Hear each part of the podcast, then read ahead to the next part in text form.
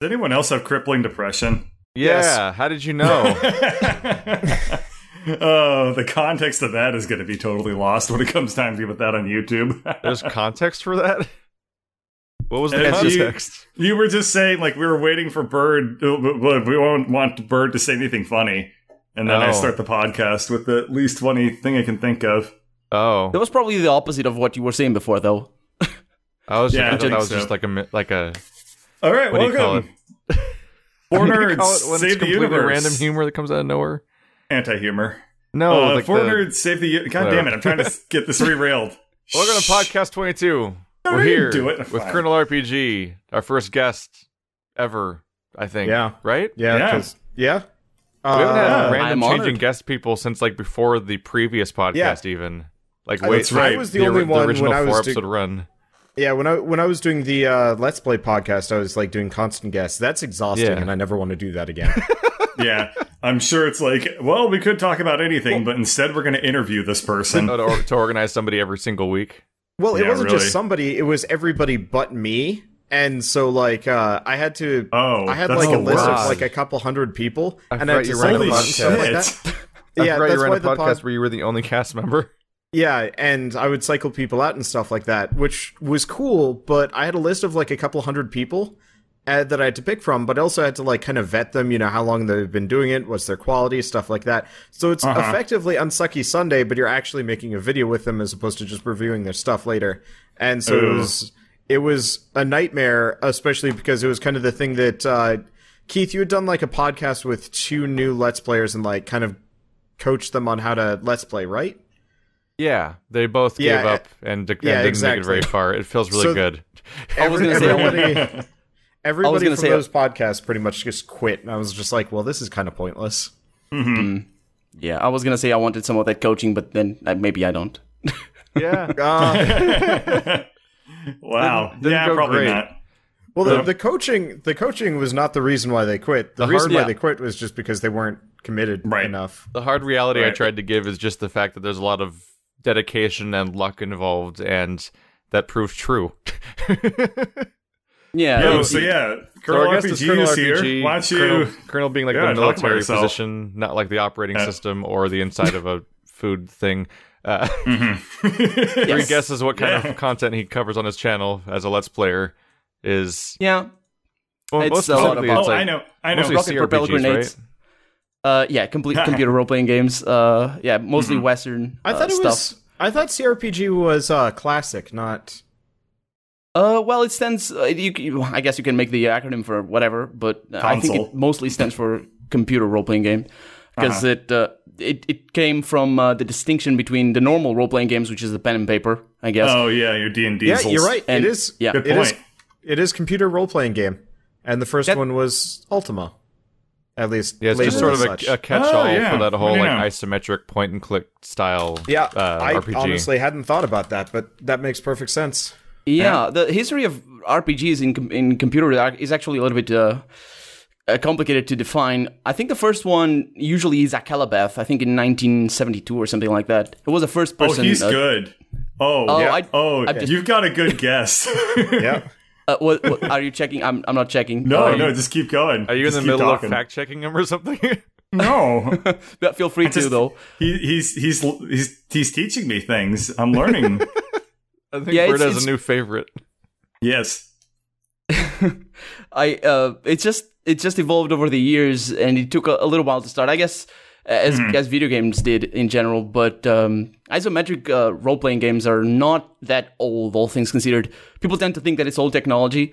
Well, in comparison to the first computer role playing games, I, I think it's actually quite uh, innov- innovative and stuff like that. But uh, I guess you know these days I, I play a little bit of everything. Okay, I, before Yeah. we go too much further, you're Portuguese or Yes. okay? Yeah, I, I um, was like, you have an accent, and it's definitely not uh Yeah. not from American. It's- yeah, No, no, I'm I'm I'm uh, I was born in Portugal. I live in Portugal. Never left the country, basically. you haven't uh, even left Portugal, not even Uh, to probably travel. a little bit to Spain every once in a while, but you know, it's just Wow. uh, like a couple hundred miles away. Not Yeah. not much, yeah. Unfortunately, I unfortunately I, I would like to, tra- to travel though, but just haven't hasn't pre- presented the opportunity, I guess. So I went on your channel to see what you were like, and I saw that you're playing Stardew Valley. Would you say that Stardew Valley is an RPG? No, no, he's Uh, got the RPG mod on, so he uh, he Oh, levels up. is there a level? Oh, I see. It's actually a Stardew Valley skin for Fallout 2. He romances the uh, the girl that lives in the trailer plus one um, sex appeal. Mm, No, uh, what? yeah. no, I guess he doesn't go for that. He's not a pen. Okay, who I are you romancing one- in Stardew Valley then? Who's Probably I think lady? it's Abigail. I, I think Abigail. it's uh, Abigail. Oh, yeah, man. she uh, she likes It's chocolate fine. cake. Who doesn't like chocolate cake? Yeah, but she, she eats rocks. She eats She quartz. does. That's, that's what she Ross. likes. I gave her a diamond. Just mm, I was hungry. Yeah, nice. Never ending story. Yeah, I I, I play No. a little bit of everything though, Mm-hmm. kind of centered on role playing games, sure, but uh, uh, like I have Heroes of Might and Magic strategy game, but I love those games. I I'm, I suck at it so much. People just Um, keep telling me. I'll the- bet I am. I am bad. My favorite part of Heroes of Might and Magic is that I think it's the game. It's the one strategy game I've ever played that mimics real life the most. In that, if you're born, if you're playing Heroes of Might and Magic and you randomly spawn on top of a gold mine, you win. I was about, Oh, to, like I was real about to bring that up because like it has the it has the civilization issue where you kind of want to keep re re-rolling the dice on spawning your world until you get a good uh, spawn point, and that Yeah, massively I- changes the entire. Game. I give game. that game a hard time because I really do have a soft spot for it, but it is so broken in so many different ways. I'm pl- I'm playing the third one though, and I'm playing the campaign as well. Never never played Yeah. the uh, skirmish mode or Oh, well, then Yeah. you've missed a lot of what makes that game um, Unforgiving. yeah, broken. So Yeah. the campaigns are actually pretty fun in Heroes of Might and Magic, but I played a lot of the skirmishes back in the day with my friends, and it was just like, oh, great, you spawned on top of like your primary Oh. resource and a gold mine, so you're like tier four already, and I have, um, well, I have a, I have a dude. so so pretty much our experience with Stellaris then. Yeah, Yeah, you quickly you know- realize why all the popular RTSs clearly spawn you in a cookie cutter base with the same like crystal and Vespene gas things Yes. and whatever that are just always Yep. there. yes. Because when you randomize Yes. it like any like uh 4X game, for example, it's Mhm. just like you can just lose because of the first second of the game. Yeah, that's very true. That's why probably there's a lot more of a competitive scene for StarCraft than there is for uh, Civ 4, for yeah, example. although the randomization makes for a more interesting game than the sort of the Isn't- canned I mean, well, I would stuff. rather watch a StarCraft game than I would ever watch a Civ game. No, yeah, personally. yeah, Yeah. within their Yeah, genres feel and so well. and stuff. But that's for like that's kind of a symptom of different stuff. Yeah, I guess so. it's interesting. Uh, for a long while, I knew about uh, StarCraft comp- competitive gameplay, Uh-huh. uh, but I never watched anything. Uh, and I, I know how to play play StarCraft. now and- you're a Let's Player. Well, it's it's just a transition, I guess, from somebody that plays video games to somebody that plays uh, them on the internet is is a funny story, I guess. But when I uh, when I watched my first competitive StarCraft game, it's like it's like what it's really close to watching sports game in any, any Yes. other sense. But you don't Yeah. really get that impression without actually watching it, which is interesting. Absolutely. Like uh, I, I, I felt that way. Um, the first esports game I ever watched was uh, Dota 2, and it totally like clicked instantly why it's called esports because especially if you're watching with like a big crowd, it has the exact same emotional highs and lows that you get as a spectator of an actual sporting event. Yeah, I, I, totally see that. I guess it Mm-hmm. depends on the game to the extent where you get that, but StarCraft is really good for that. No wonder it got so popular in Korea. Uh, you know, as a as an esports game, I guess. I've watched a little bit of competitive StarCraft 2. I haven't seen any um, competitive StarCraft 1 except for like a GIF here and there. But uh, StarCraft 2 is it's exhilarating. You know, if you get really into it, you're like, oh my god, every single moment is like so intense, and you're so with it. Yeah, it's it, it and it's a, it's a, a strategy game in the middle of it all. Yeah. So It's, not kind of like watching skill. Wander play Slime Rancher. You're just like, oh my god, he's gonna get that pink slime. He's gonna get oh, the shit out of that slime. Oh no, the slime jumped he over totally a missed wall. that. He totally missed that lucky slime on episode six. No, Dude, I I actually got a message the other day like being really harsh on me for like my decision making in Slime Rancher and I'm like, yeah. "What?" Mhm. Listen, I've gotten those comments for Sonic the Hedgehog and Alone in the Dark 2008. I got- like I can, I got can play in terrible games no one should be defending, and they'll still be like, like they'll be criticizing your micro. yeah bird slash rpg in like the first spring there's like one kind of secret crop that you can get from like the festival was it like strawberries or So something you get the strawberry seeds Yes, from yes, the uh, yeah. festival. I saw them and I was like, I don't have enough money and I don't have any like field space, so I'm not going to bother. And like very consistently, that was something people were just absolutely like just shaming well, yeah, me for. because all they gave a shit. They didn't give a shit until they like heard like this is what you can do. Because like nobody, you don't know that's there when you play Stardew Valley unless you're reading the wiki and like heard about it ahead of time. Because there's no Or, indication like yeah. there's going to be this extremely expensive crop on day eight that you can only get once a year, and it's really valuable the next year. And that's that's Wait. that's all the ammo it, you need. To, Wait a minute, you're not supposed- somebody. You're not supposed to blend it in the first year because that's what I did. I got No, lucky enough. to- you're definitely not supposed to plant it in the first Oh. year. You fucking noob. I can't fucking believe you. Get the like when fuck off my podcast. It's like when someone loads up like my part one of my Zelda playthrough two months after release, and I was like, "Oh my god, what's wrong with you? You're going past all the secrets." And it's like you're supposed to learn over the course of the next like hundred hours what those secrets look like in that game. Mm-hmm. But no, what you're supposed to do with the strawberries is uh, if you plant them the same year, you Mm-hmm. aren't getting the because you, you're planting them with only three weeks left in the oh, season. that's right. So yeah, you're actually like cutting down on your total amount of profit, which you would know if you weren't a fucking moron. yeah, I just I just saw them. I wanted strawberries.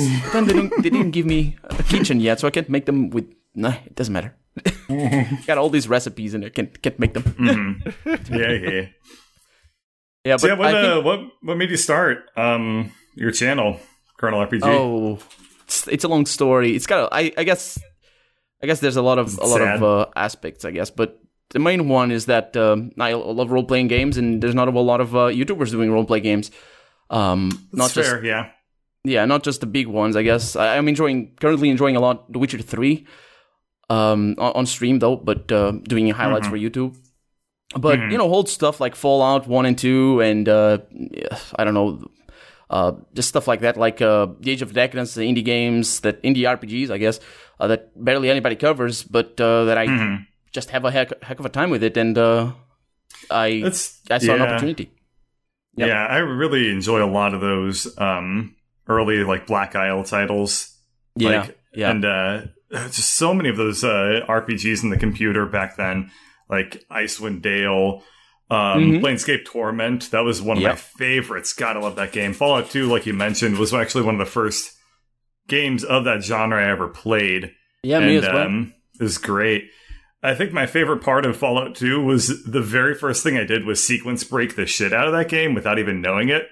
I just Oh, went yeah. straight south from the town and I wound up in um um Probably the Reno? enclave. I wound up in, in the Oh. enclave base. Oh, Um, you got that was the yeah. very first place I went to, and I got like the best equipment in the game within the first like ten minutes lucky. of the world map opening up, and I was like, Yeah. well, this Yeah, is a good game. that's a definitely difficult really thing to do, but you when can do game that, just lets yeah. you do stuff though. Like, it's yeah, like Zelda, it was a I've- beautiful thing. I have 46 episodes of Zelda and I haven't met Impa, which is the first objective you get after the tutorial.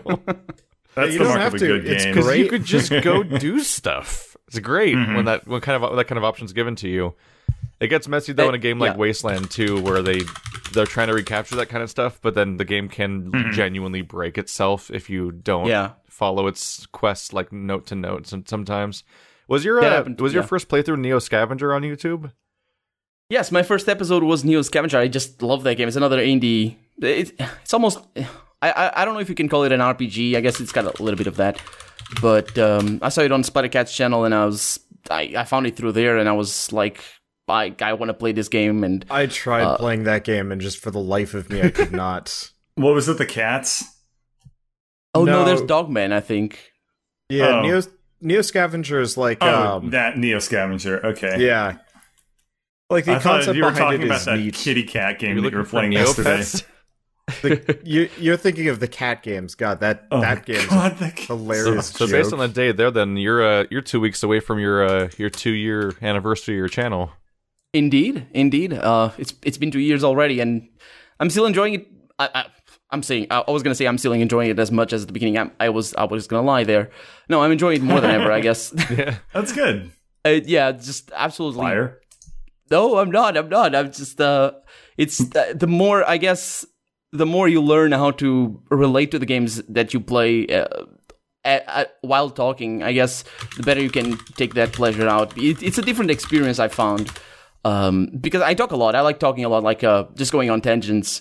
I'm currently playing through. Boy, um, is this the business for you? Pretty much. You Yeah. chose well.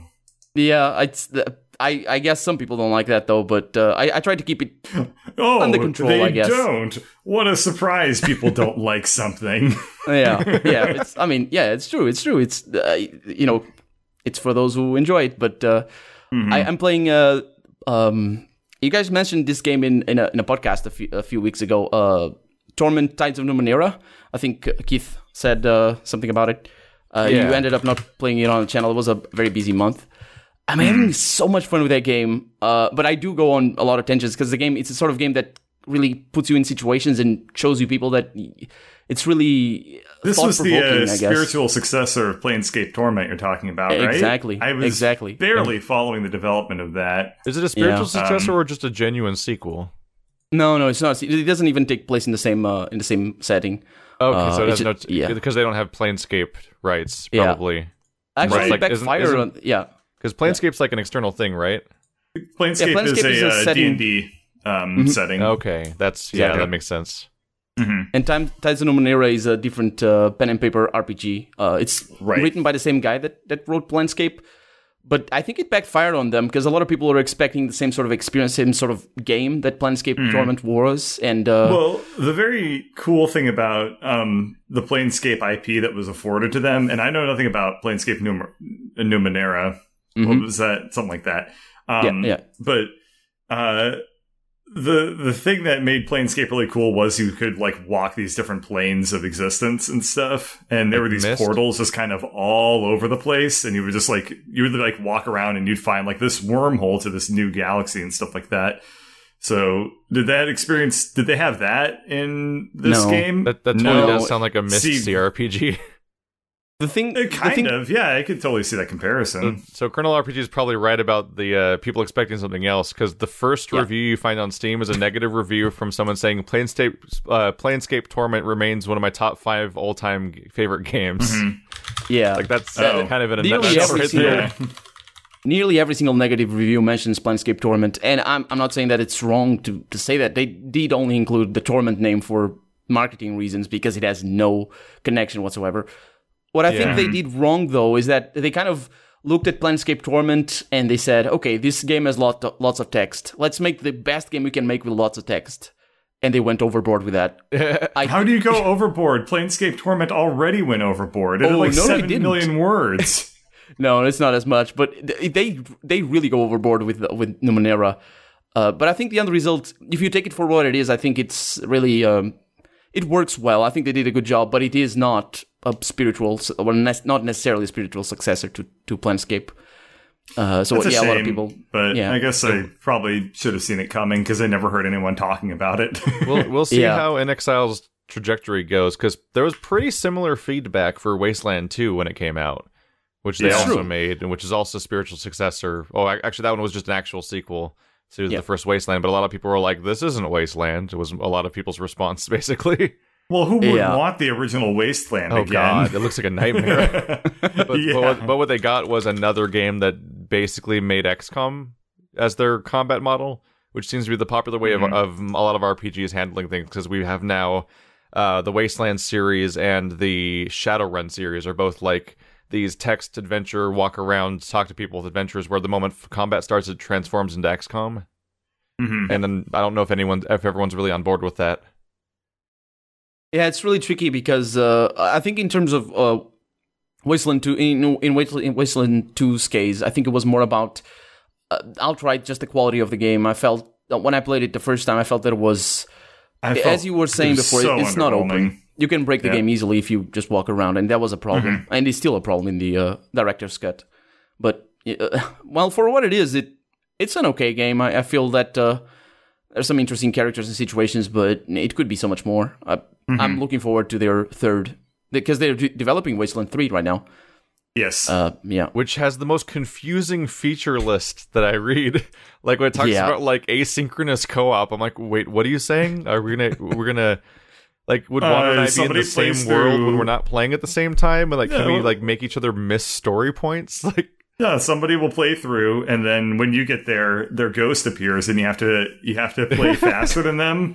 like there uh, might be to- there to- might be a detailed description of that by now because it's been a while since the initial pitch happened. But at the time, I, I was didn't like, expect that. I was literally like, "What are you talking about with your game?" I'm like, "What is?" like, I get the That- basic part of Wasteland Three, where it'll be like a sequel to Wasteland Two and more content, more gameplay. But when it talked about the new features, I was like, I cannot interpret that based on how I know video games as of today. Yeah. Their company has the problem is that inXile has a a a, tr- a backtrack. I guess is it backtrack the word of of doing that History. history. yeah, history, yeah, uh, of of doing that. Just, basically, they go about their uh, Kickstarter campaigns in a little bit of a, of a mess, and they never really explain It's, much. it's a shame because that company has some of the most creative people in the whole video game industry, and they're Well, just not hey. able to find their footing. Yeah, the, a lot of them have been leaving the company. Actually, uh, not not Yeah. everybody, but it- it's it's been a problem for them. Uh, I Yeah. I, I expect Oh my good God, things, I'm- but So I'm looking at this description real quick of the multiplayer, and they talk about people being able to work cooperatively or ca- or against each other in the same world, like seemingly Oh in no, real it's time. Wasteland Three Dark Souls. Like it Yeah. seems. Which- well, it, it- Which it's- game is this? It seems like in Wasteland, Wasteland 3, you might be able to make 3. two separate squads in the same world that are working at the same time in real time, but like maybe even in different locations and like working against each other's interests and stuff like that. Like you could just arrive. Like, uh, the way it sounds, you might be able to arrive at a settlement and find out the other team already screwed with it or something. Like I don't even. Uh, yeah, God it- We'll see when it comes out. I I it's can't Dwarf wait to Fortress. I can't wait to try that if only because it would be really funny for one session to like just take two or four of us and just ruin a world. And they'd be Yeah, like, that was should stupid, let's work together next time. is we should find a way to like min max our efforts to ruin Keith's playthrough. Yes. I would Can't to you do make, that? like separate playthroughs for that probably, which sounds Very like a much- nightmare in its own Wow, right. what the hell is going on with my webcam? Oh, It suddenly boy. just made me look do- so white. you do that with Dark Souls, Keith. Yeah, but Wasteland Two was an ordeal to get through. That was a big one. Ooh, it was had- a you big, a big game. There was But, neat uh, stuff, but also like very clear moments of like kind of having to fight the game to get through it because like it wanted. There was moments where it, it would kind of fall apart moment to moment. One of the biggest ones was actually like the final hurdle is like you beat the final encounter of the game and there's like a Yeah. ticking clock for an explosion to go off. And but it's a CRPG, so you're like, how do I get there in time? I'm trying, you're like trying to like do skill checks to open doors and like trying to deal with the fact that there's a tick tock while that's like seems mm-hmm. like the, the the clock just won't stop counting down, like even when like dialogue is happening. Like they had made, a, Yeah. I think they made a weird move at one point of like having ambient dialogue where a guy is sitting there and just talking, and you can hear them when you're standing next to them. So your your RPG instinct is to stand there and wait for him to finish talking, but then you don't have time to finish the yeah. level before you die. I, I have a, a very I have a we very had that powerful happen tool. in Phantasy Star. That was really annoying. never never played Phantasy Star though. Yeah. Uh, it was like an old MMO, but um, Oh, we, yeah. good we had like I a love timed mission game. to go get like four gene samples or something like that, and we just barely made it. And it's like, congratulations, you got the thing. But like, it had to go through some dialogue for flavor. Oh right, we lost Oh. because it took too long to turn the quest in. Yeah. Yeah, Oh because man. it was it was one of those where it's like, hey, you got the thing, and we're gonna do this with it, and this and th- this and this, and then in the middle of it, it just mm-hmm. pops up. You failed the quest, returning to mission hub, and it's like, mm-hmm. what? No, yeah, what? and and the whole time you were talking there, I was just yelling at you like, "Wander, turn it in, turn it in, turn it in, turn it in," and then we failed it, and I think we actually stopped playing the game after that. yeah, that was that was the last time we uh, played the game because it was Not was for want of wanting to play it more. It's just like we all got It too kind of- busy. Other Yeah. things needed. It took precedence. yeah. I mean, we had spent like an hour for me in Wasteland 2 was when the dialogue Yep. made me fail the ending of the game. I had to replay the entire final fight. Ooh, like the opposite That's of bad. a quick time the game was event. mean to me. Yeah. The weirdest thing that happened for me recently was uh, actually in, in uh, Tides of Numenera. I had there was a quest that had a decision. Uh, basically, you had to choose either to help the guy or help whoever that guy was trying to kill. And I chose to help, to help the guy that was the victim there. uh, and then I went back to the, the, the guy that gave me the quest, and I expecting like he, he him to just scream at me and just be upset. No, he was thankful that I helped him. Uh, so the tr- the quest triggered the wrong way, and basically I got both rewards. But Yeah. never. I don't remember getting. Yeah, that, that was a good one, but I never. I don't remember getting any any. This sounds like the issue with uh. Mass Effect 2, where Conrad Verner would just forget what ch- what dialogue choice you chose with him in the first previous game, and he would just act like you pointed a gun in his face and threatened him. In for all Oh. future games, Mm. they just Mm. Yeah. that one out. Yeah, it just failed failed variables, I guess. That's how programming goes. I actually have like weird programming stuff to bring up about uh, specifically Mass Effect Andromeda because I've been playing through that and there's some really weird issues with like continuity and basic like scene structure and things like that. So when you're playing that game, uh, first of all, like the old Bioware games, the older ones like uh, Mass Effect and and uh, Dragon Age, both had problems that the that not, not not like problems in the game itself, but a problem for the developers to overcome was the idea that certain characters could be not in your party or in your party in, at any given moment, and you have the cho- you have the option to not recruit almost every single character in each of those stories, which leads Yeah. to Right. crazy variables. And they were like, "We're up to the challenge. Let's just do it right," and they did it. Uh, Mass Effect Andromeda tries to sidestep the problem by making, as far as I can tell, every single character a mandatory party member that joins just at a specific part of the story, no matter what. And they still messed it up. so they, Come they- what happens is they fail to do basic scripting script checks as far as like whether or not you've gotten to certain ports of the game or whether or not you've met certain characters yet. So Wait, wait, wait, wait. Do- okay, keep going. so, f- uh, on a slight side thing, one bigger thing is that you you meet an alien race in the game, and at the very very beginning of the game, before you've ever met them, you can already give your uh, your land vehicle their paint pattern. You, that's named after Uh-huh. them that you've never met before.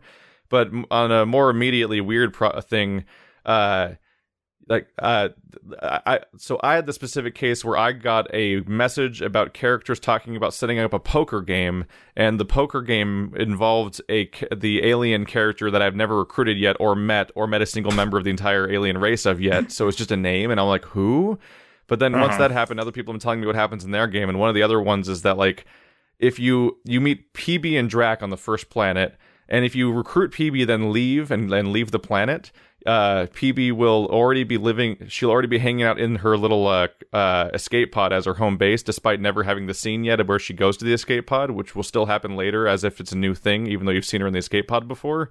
But also, she'll talk about Drack if you talk to her.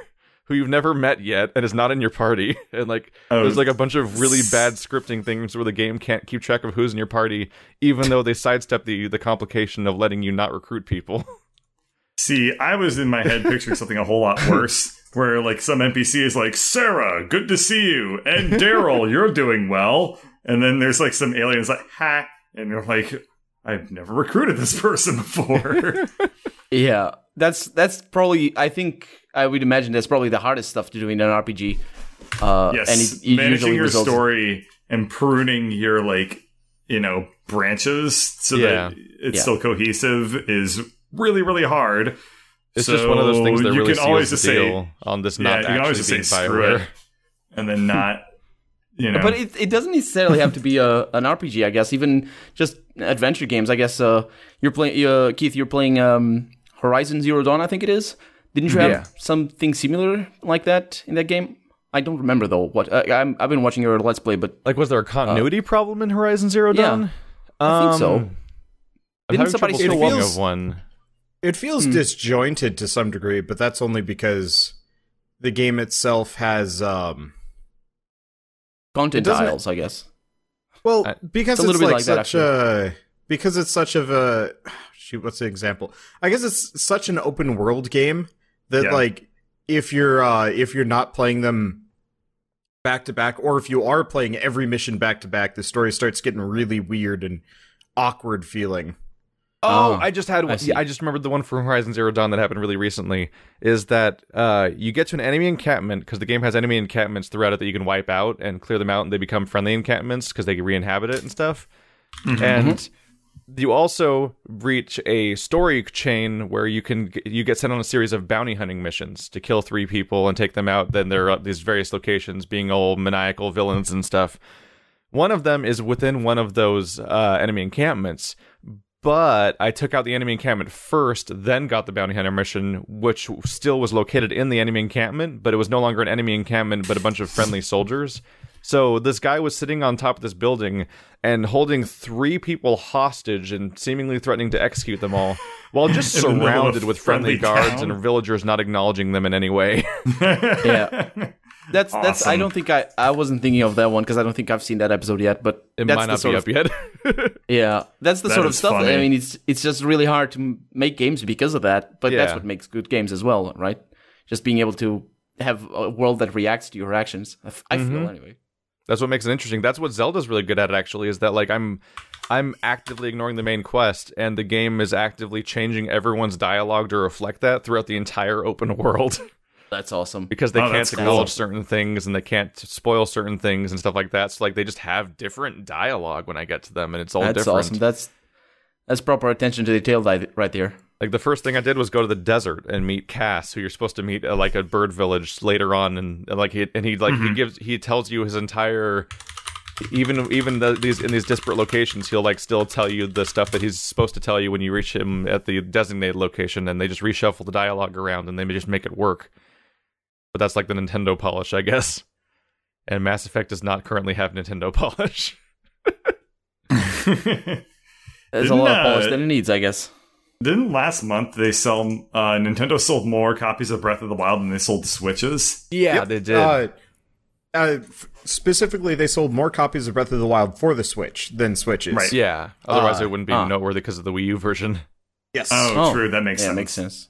Wow, that's that's Uh, awesome. so I I, I Is there a listened to some of the uh, justifications, and part of it is there were a number of uh, there were a number of people uh, that were buying it because there were promotions to get like uh, Breath of the Wild for twenty percent off, specifically oh, on uh huh, like Amazon and stuff like that. uh huh. So it made it a little bit easier for them to um, you know justify like, hey, you know, I wanna I want to pick this up. Um, Yeah, and I wonder if maybe some people couldn't get their Switch, but they were like, "But I'll grab Zelda and Yeah. all the amiibos for Yeah. later." because Probably, uh, yeah.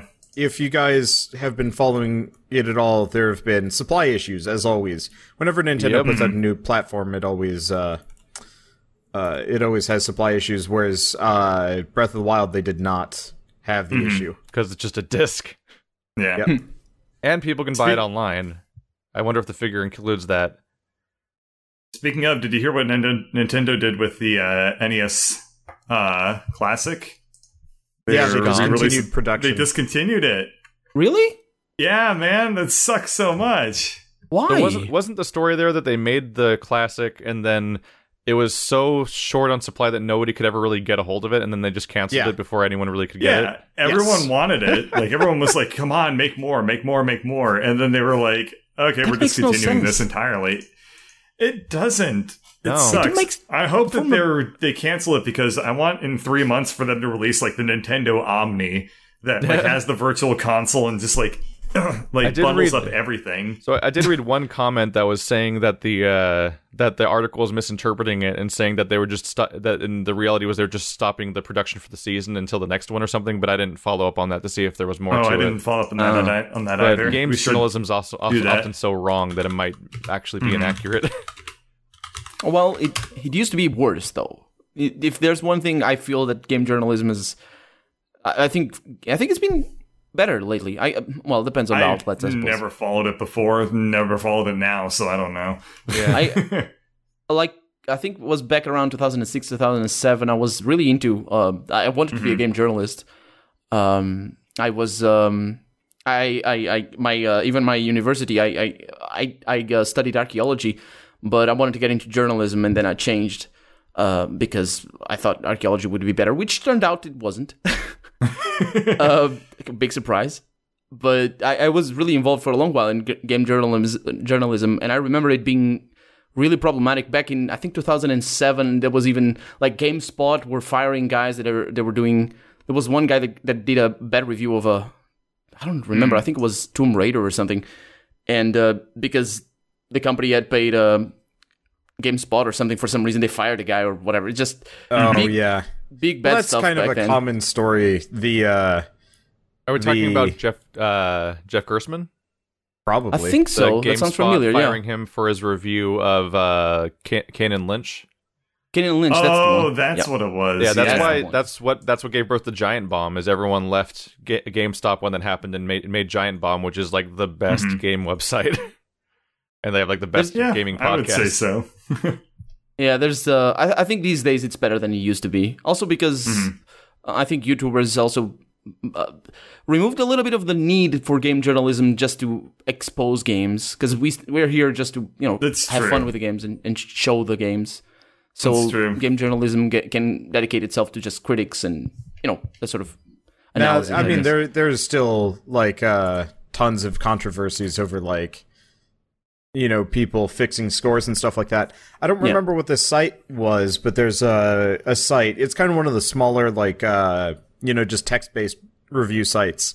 But Mm-hmm. uh, they've been having a lot of issues lately because the the main guy that owns the site, um, he will you know change scores and like switch reviews around so they sound more positive to go in line with the you know money th- being thrown at them and stuff like that um but what he will do is if the person pisses him off or leaves the company he will uh he will wipe all accreditation to the person so if keith starts writing a bunch of you know reviews from this guy or like for this site, this guy, and you know, eventually Keith quits. This guy will put his name over where Keith's was, saying like, you know, I wrote this. This was review. mine.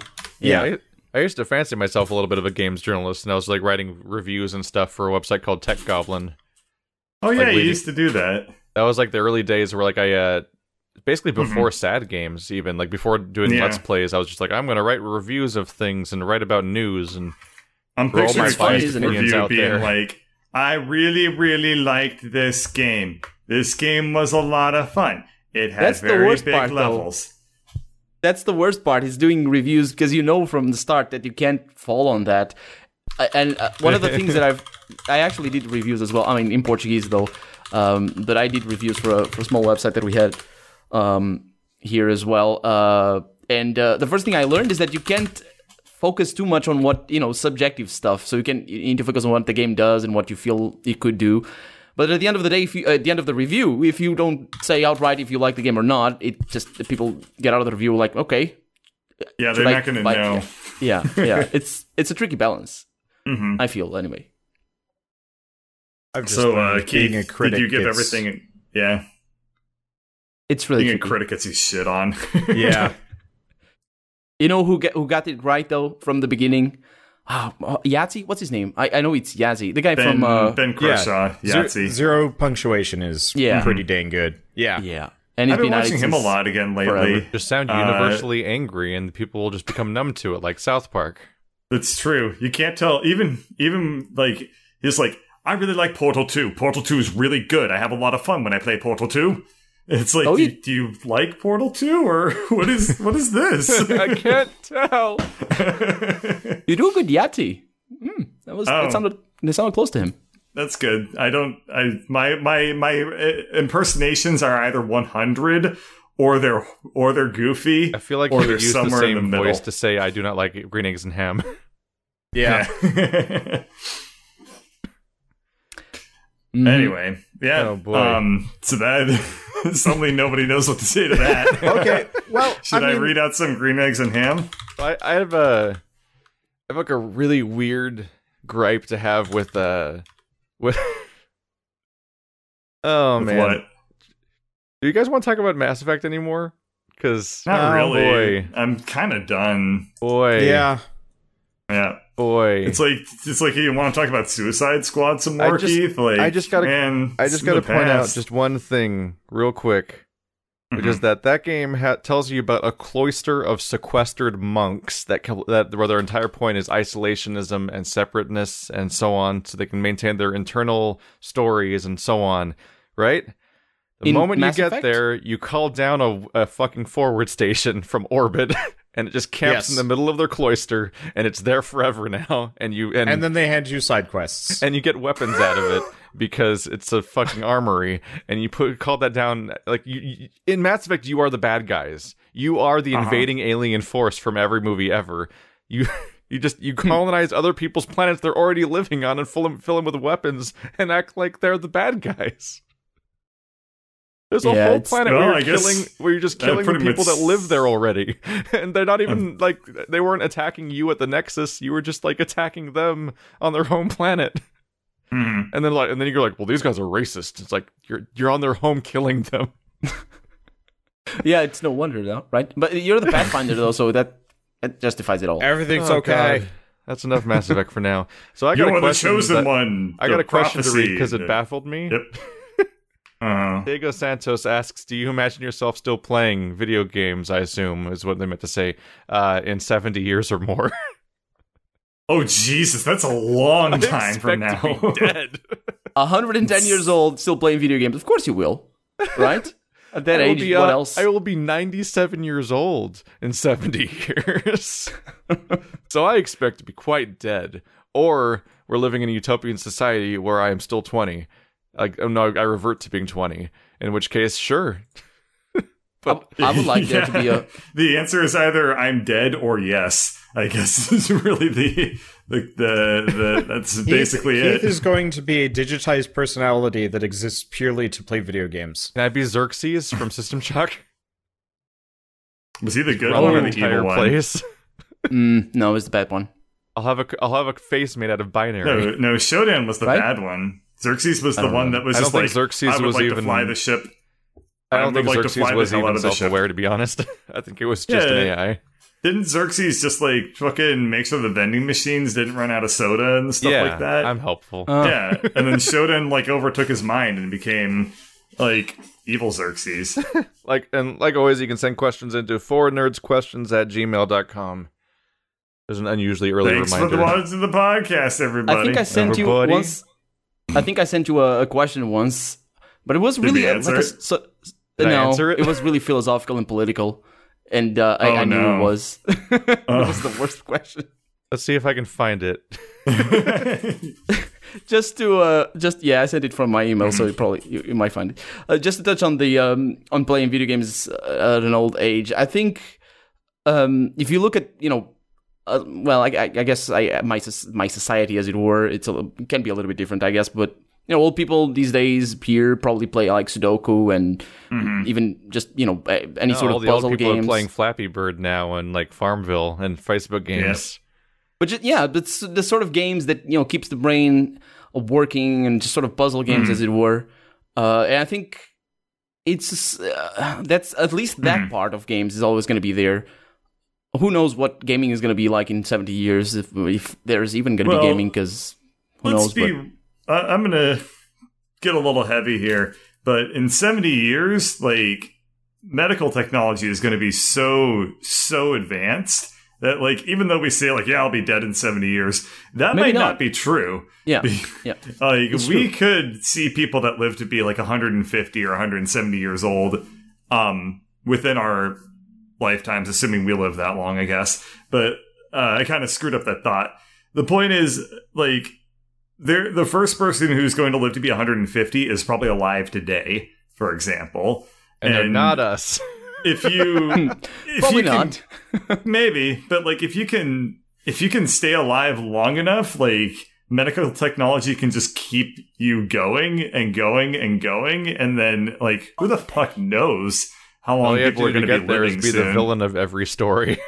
that's true It's I the- cannot find this email if, if it exists. i will inject Oh, it's been a- myself been with like the a blood of of pre-teenage Or maybe I- heroes who will or maybe I, I dreamt it. But uh, I, I think the only my thing that the only thing that you need to look at is, for example, like my my my grandmother is uh, 84, I think. My granddad from my father's side died at 93, and uh, when he was born, the average expectancy for for you know uh, age expectancy life uh, expectancy yeah, yeah. expectancy uh, yeah. was like 60. So that's 50% more. Because Yeah. the life expectancy is not when you are born. Like ours is probably what, 70, 80 when we were born. But Yeah. as time moves on, if nothing terrible happens, But it's also probably kind of an average, right? Yeah, it's Yeah. always always an average. Yeah, yeah, yeah, yeah. and it, it reflects um like childhood birth surviving through birth and stuff You like basically that just too. need to go around and kill some 20 year olds to boost your stats. Yeah. No, actually Yeah, not. you would if get you kill exp- the tw- exp You That's would what think they that meant would by kill life the high level experience. ones.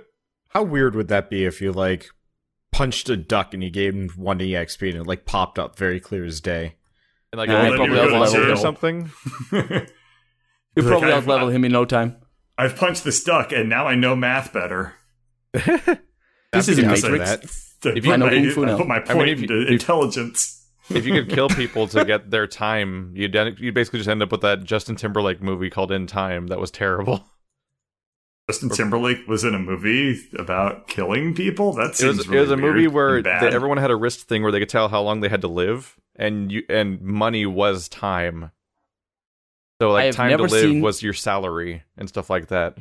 I have never seen any movie with this man that I just googled so, like rich people were like Justin immortal Timberlake. basically, and all the poor people died young, and it was like it's an allegory for life. I'm Yeah, there's surprised a- you never there's heard actually a lot of- Timberlake. He's uh he was the ex president of Portugal. the ex-president. He was elected the ex-president. Yeah, he was Yes, elected he as ex-president He was initially. elected and immediately lost the election. He was elected and impeached in the exact same vote. Yes. it is my honor to have served you. To have served, yeah, to have been the Son, president. one day you'll make a great ex-president. and that There's a person grew up to be Bill Clinton. Is he a great ex-president? I don't know. I, I don't. I don't follow. All you have to do to be a good okay. ex-president is just say good things when you don't need to Yeah, actually be in control to of stuff anymore. to be a good ex-president, you just have to like donate a bunch of money to Africa. That's what Jimmy Uh, Carter did. works. It's what George W. Well, Bush did. And Jimmy Carter's done a hell of a lot more. Jimmy Carter's done more as an ex-president than he has done, or than he did as a president, which is Jimmy Carter's done a lot of good. yeah. I'm I'm very impressed with what I've. Jimmy Carter gets the bird catcher stamp of approval for his post presidency works. Yes, Well, I'm I sure was he's just very thinking, proud. like as I was saying that, I was like, this is the. Like this doesn't mean anything for me know to what- say. Like you, You know do who needs a good lot of job, praise and approval? Carter. President. Bird, you should you should draw like a really shitty like amulet looking thing and like send it to him after cutting it It's just an off-brand Nintendo seal of approval and like Sharpie. it's all crooked. Just a picture of me giving a thumbs up with like a big old crookedy smile. Like, eh. and you and you and you draw it on a on a post-it and just add a like a, a pin it to it and just you can wear it on your la- on your shirt, whatever. I'm sure you'd wear it. Yeah. All right. So that was a weird tangent. Um, So, yeah. Where, where did uh, we we start? had other things we were going to. Do you guys want to talk about the uh, the sexy brutale? That's what I was going to bring up. Yes. Gotta Let's be talk about okay. Brutal, right? But I, I'm not I'm never entirely Bru- sure. bru- it's Brutale. probably brutal. you almost certainly No, it's don't pronounce the e, They say but it's a brutale, weird don't they? word. Italians They- would say brutale, but Yeah, Yeah, yeah. I, I just figure like Royale. yeah. I guess it would be It's a, it's a brutal with cheese. delicious. Oh yeah, you're right. I think so. Yeah. um, Yeah, Wander, tell us about sexy brutale. That game's real good. Uh, I have differing opinions. Well, those Are we ready for this? Okay. oh so, no. Uh, I so my problem is I beat this game in two nights. Uh, so Did you? I I did the first four in the first night, and then the uh the remaining three. It gets a little bit muddy. Uh, the second night over the course of I want to say six or seven hours. Like it's not actually that long. Um, and it's actually super super fun. Um, I mean, the entire premise is it's kind of like this supernatural murder mystery where like you're at this casino and all the uh all the party goers are kind of like uh old friends of the person that owns the uh the casino and they're getting murdered repeatedly and um Well, not repeatedly. Oh no, I've been murdered repeatedly. Well, the second loop. time tonight. yeah yeah it's like if you took uh was it's- it Bill it's Murray like- it's like Clue crossed with Groundhog Day. Yeah. and then evil magic and Oh. shit and it's Yeah.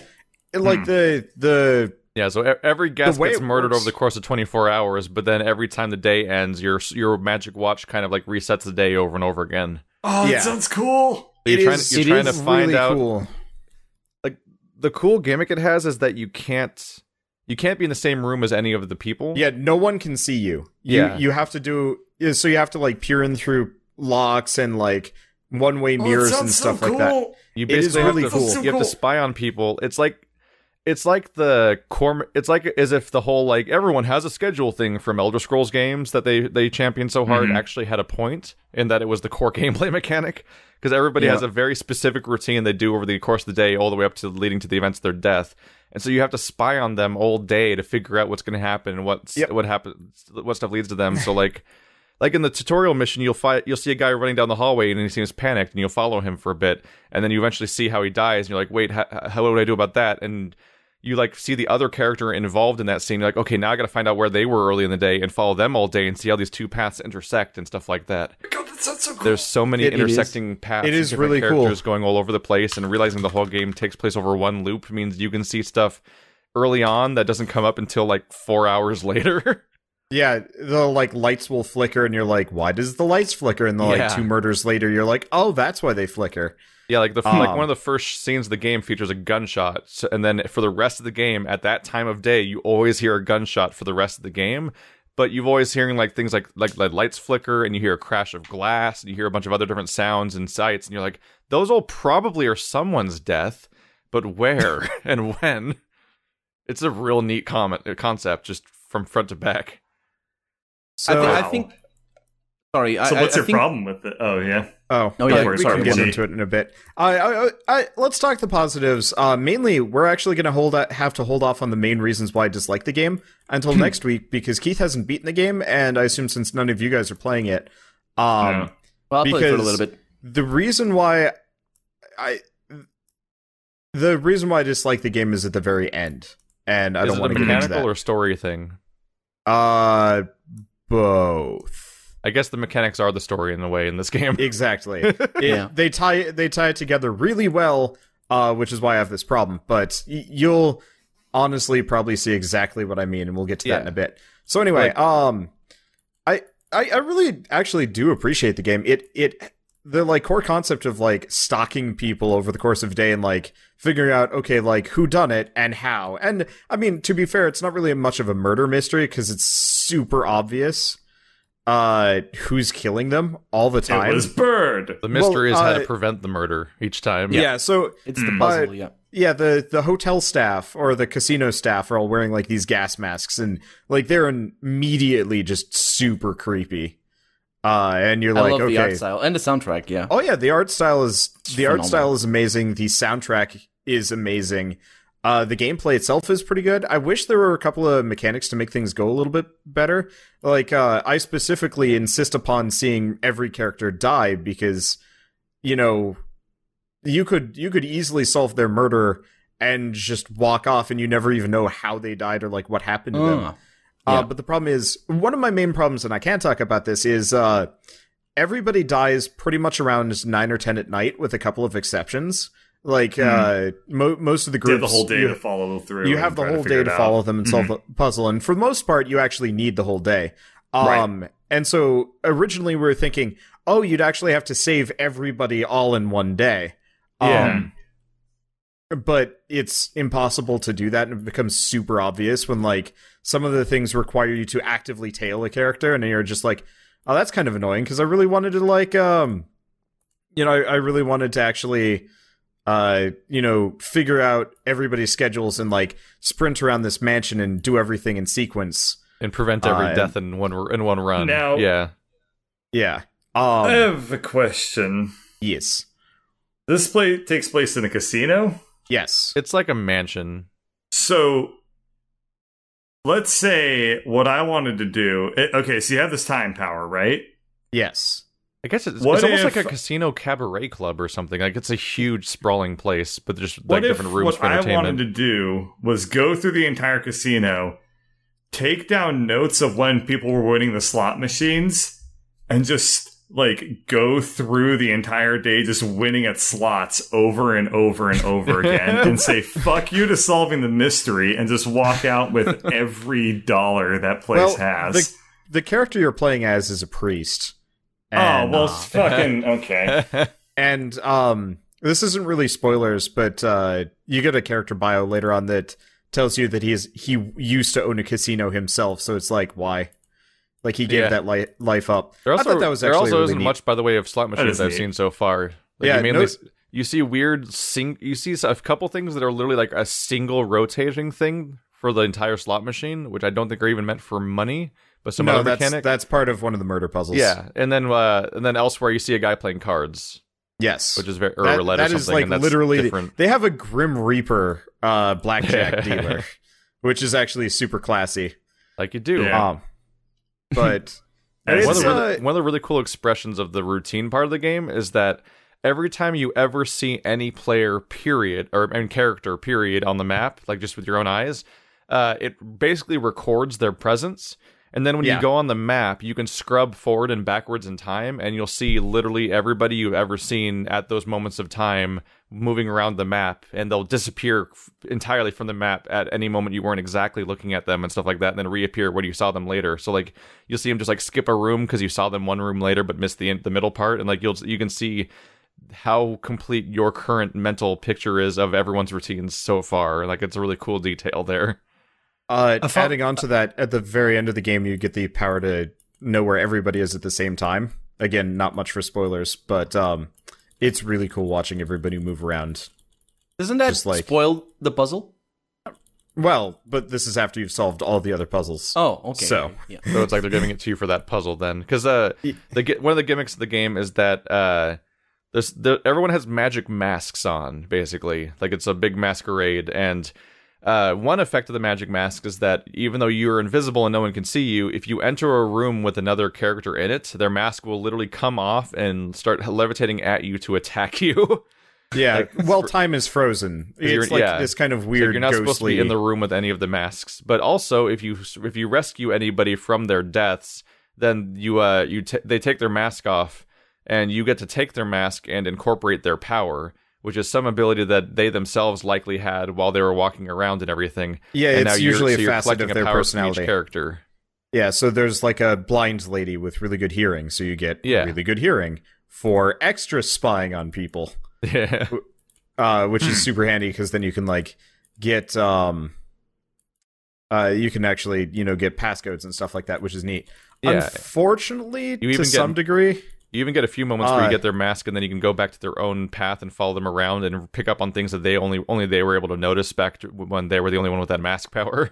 yeah, yeah. I I, I followed her specifically for like the whole day, just being like. So what did she do? And it was like, oh, that was actually really neat. Unfortunately, with the mask powers, uh, this is one of the complaints. They don't really like build off of each other. So like usually you go on to the next uh you go on to the next puzzle and you're not using all of your previous mask powers. You only need like one or two. So instead of kind of like by the end where you're like using all of your new newfound skills, it's mostly just like follow the guy and listen to him. And it's just like ah, like I was I was really hoping that it would all kind of like build into one, and then it didn't actually do that. Yeah. Um, it it stays kind of simple throughout, for better or worse. Um, but It's one of those I games do- where even if it goes to shit at some point, I'll just be so happy it exists because it just Oh, yeah. screams originality the moment you like launch it. Yeah. And you're like, yes, So- this game happened. like, despite the fact that I I had a negative experience by the end, I still think it was an awesome game, and I'd love to see somebody take the idea. Hell, I'd love to see them make a, se- a sequel Yeah. and the take it further. sexier, brutaler. It shouldn't be too difficult for them if it does well. In a Yeah. lot of regards, this kind of reminds me of um, uh, two games that I played. Uh, have, you, have you guys ever played um, Neighbors from Hell? It's not the same sort What? of game. It's an old, it's a very old game, 2004, I think. It was a What's side scroller, but they made they made a second one because it was so easy to to make a new one. Um, and it was sort of uh, you, you had it was a little bit like this. It wasn't you know the uh, murder mystery or Did anything. you It say didn't have the time from to- hell? No, no, no. Neighbors Yeah, from this- Hell. Basically, Neighbors Oh. from Hell. Oh, Yeah. okay. There's a there's a 2004 game called Michigan Report from Hell, which I'm pretty sure is like the that one game everyone laughs at. no, I don't. I That's don't like the know that first game. two to 51 game or something.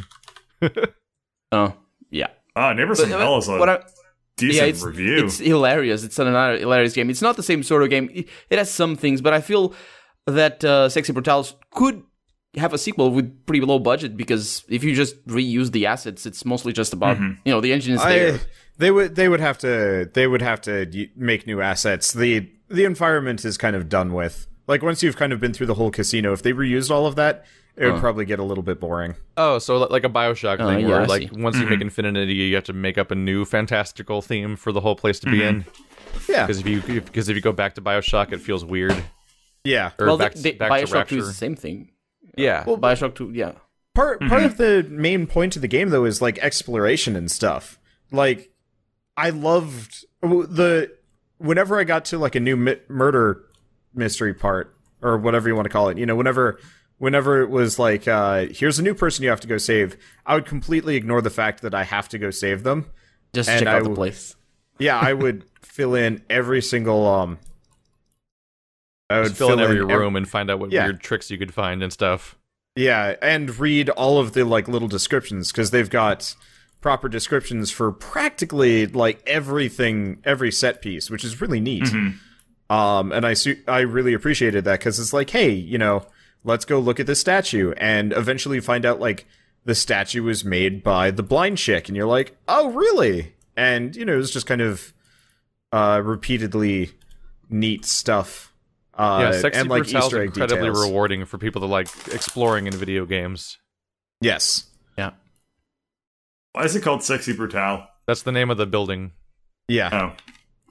It's a weird name of. I guess it's kind of like Casino Royale, but Oh, eh. may- Yeah, maybe, uh, maybe it probably is like- from there. The almost universal response I've been seeing in the comments is like like this is the worst name to give this game because it will turn away everybody who wants this kind of game because they will probably think it's like a visual novel or some kind of other thing they don't I will say that that's a pretty bad name for a video game. Yes. for um, this It's type of game unique, least. but It, I don't it doesn't I- I- play well because people don't go past the name. yeah. Well, at least it's gonna get exposure because of the name. No, Eh, I'm, I'm, I'm saying it- I'm saying it's probably the opposite because like people will be the type of people that want like a thoughtful puzzle exploration game Hmm. aren't looking for a game called the Sexy Brutale. Well, yeah, but then those people maybe they know a little bit already about the game, but from some. I mean, other, I, I mean, I think I think Sexy Brutale is going to succeed not because of its own right, but because of YouTubers and stuff like that picking it up. I've noticed a lot more YouTubers picking it up lately and uh, doing content on it, which is good. Yeah, there's The people thing trying to signal boost it for sure because like for example like Jim Sterling just flat out gave it a 10 out of 10, which Yeah, I, I think he just does when he's like this is an indie thing that everyone needs to look at now. yeah. Like, despite my disappointments, I would definitely say to anybody, like, absolutely pick the game up because it is it was amazing and you know very worth uh, taking a look at if you've never um uh you know if you're into murder mystery kind of things. The only thing that really uh, irked me at the beginning, uh, I got over it easily enough, but the the fact that it's all real time and uh, that you need, I, I'm, I like a, a paused experience. I, I enjoy turn based games because of that. Um, I can deal with real time, but it really this it's the sort of game that uh, it's as you say, you want to explore and not care about the objective. But if you don't realize that you can just not care about the objective, it's tricky because it's all real time. Uh, so there's there's I a lot of trial and error. I, I might have to say that's that's kind of a you problem because I think the real time Yeah, kind of enhanced it because you didn't have time to breathe. You had to rush around and like if you took too long, uh, somebody would barge into your room and you're like, ah, um, uh, yeah, and and part of it's just an experience of like learning because you don't immediately know at first, but over time you learn the fact that you can just let the game fail over and over again while you explore, and it doesn't matter Yeah. at all. Yeah, it's part of the game. It's real. It's it's important that it is real time. Otherwise, it would be, change the game. Yeah, but the first time it happens, the music's coming up, and you're like, "Oh my god, we're doomed! I'm uh, what? What do I do? It's too late. I You didn't think find like the you're actually going to lose the game? yeah, you feel like you're in trouble, it's just, but it's just how the game of it. plays. the visual effect as like the day is running out is awesome. I really really liked. What is the universe like crashing into itself and a Yeah, gigantic it starts moon shaking like and it starts raining really hard and that's per- like, that's Rain World. you know it does have the rain world effect and but it's like this kind of creepy red rain like it it, it fits the whole like uh the like kind of weird occult thing really well at least as far as i'm concerned i don't know it's just cool Such Yeah. a neat, weird little game. I didn't get to that part. All right. Well, do we have any questions? Um, sort of. Do you have any good two- two- questions? uh, King Char, Lord of All, wants to know what our favorite board games are. oh, uh, Race for mm. the Galaxy, hundred percent. that's a good one. Race for the Galaxy. It's amazing. It's really hard to learn, but uh, me and a couple of friends learned it in college, and for whatever reason, I was like totally unbeatable for three years until they kicked me out of the frat, and I was just like, no, I can't play Race for the Galaxy anymore. I was really sad because like That that, is a game is really story. solid. I played Some- the game and was really good at it, and and then my friends abandoned me. the end. I Doesn't I that actually- happen a lot in board games, though? I mean, if you kinda, somebody, yeah. Yeah, yes. Yeah, I have a similar story because like two of my favorite games are Carcassonne and Resistance, but one of the one of my favorites that I can never play is Twilight Imperium, which is this That's a Warhammer game, isn't it? ordeal of a game. It's I don't think it's Warhammer related, but It's it's, called uh, Twilight Imperium. How the hell is that not Warhammer related? it's just something called Twilight Imperium. But Twilight Imperium is basically like civilize a civilization style game done in space with like a board game. So as you imagine, Hmm. it's like an ordeal. Like you and your friends are going to sit down and play this game Yeah. for eight hours. And That Oh my basically, amazing. god, this is so complicated. you have a hex you have a hex based galaxy grid with randomized tiles and stuff like that. Everyone has their home worlds around the rim of the pla- around around the rim of the galaxy. The middle of the galaxy is like a sort of like like cash cow influence planet that everyone kind of wants if they want to have uh, influence over votes and stuff like that. And what happens is everybody gets a personal uh, objective that only they know. It's a face down card that they read that is a objective they're supposed to try to accomplish. And then basically every round of the game, of which there's only like eight, like it's not a lot. You the game is short as far as round count goes. Uh, every round, a new public objective is revealed, and you're basically racing to get a certain number of victory points, basically to win the game, which is a Wow. combination of private and public objectives. And the private ones like to are the really nasty ones because they like to incentivize you to like in, like Backstab attack other enemy players and home stuff. planets and stuff like Yeah. that. Hmm. Damn, that's cool. It is a hell of a game, and It looks Yeah. really cool. so hard the, to get people to play it. I mean, I'm just looking at the amount of stuff. I, I did a search. I'm looking at the amount of stuff that players have in front of them. Not even the the table. It's just yeah. so many cards, so many, so much stuff. I, oh I my I, god! I'm sorry. I, I'm doing an image search right now, and I found someone made a custom table for Twilight Imperium. That's a gargantuan hex-based see table with giant custom tiles and physical planets. globes for all the planets. It looks amazing. Wow. Oh my god! I want those friends. Uh, I want those two. I, That's I, insane. Are you saying you want rich friends yes. with a lot of free that, time? yeah. So I want. I want oh a lot of upper god, class this rich is so friends. cool looking. Holy shit, they had so much time to put this together. It's a very neat God game, but uh, unfortunately, Damn. every time you play it, there's always somebody that's like, "Oh my god, that was my whole day," and they never come back. And so, like, you're const- Mm-hmm. every single game, you're there's at least one or two people that you're tutorializing for the first time, and you could just never makes been it up a momentum billion to make it consistent. Yeah. Like, it never Yeah. quite reached that level of like a D and D campaign where you're meeting up every two weeks to do this thing for a while. That's why you do a sleepover was- the day before for you tutorializing. yeah, you don't do sleepovers after, um, you know, Yeah. nine. I did a sleepover. nine, I have but- done a sleepover because of this game Oh god. because it was That's what I'm. I because better we played it drunk if I'm because we, we played at the house that I live at now, but I used to live an Mhm. hour away. So I, I Mhm. came here at one point and played for like eight hours, and then I just slept on their couch and left in the morning because it was just so late. And it's There was worth a it. book I read when I was a little kid called Interstellar Pig, which was kind of like a like a different version of I don't know. It was a young adult novel. Well, it's not very great, but it was kind of like um Ender's Game sort of in that like these kids found this board game called Interstellar Pig and then it turns out like that that board game was real life. And it was like a space opera type of board game where you were trying to conquer the galaxy, Ah. yada yada yada.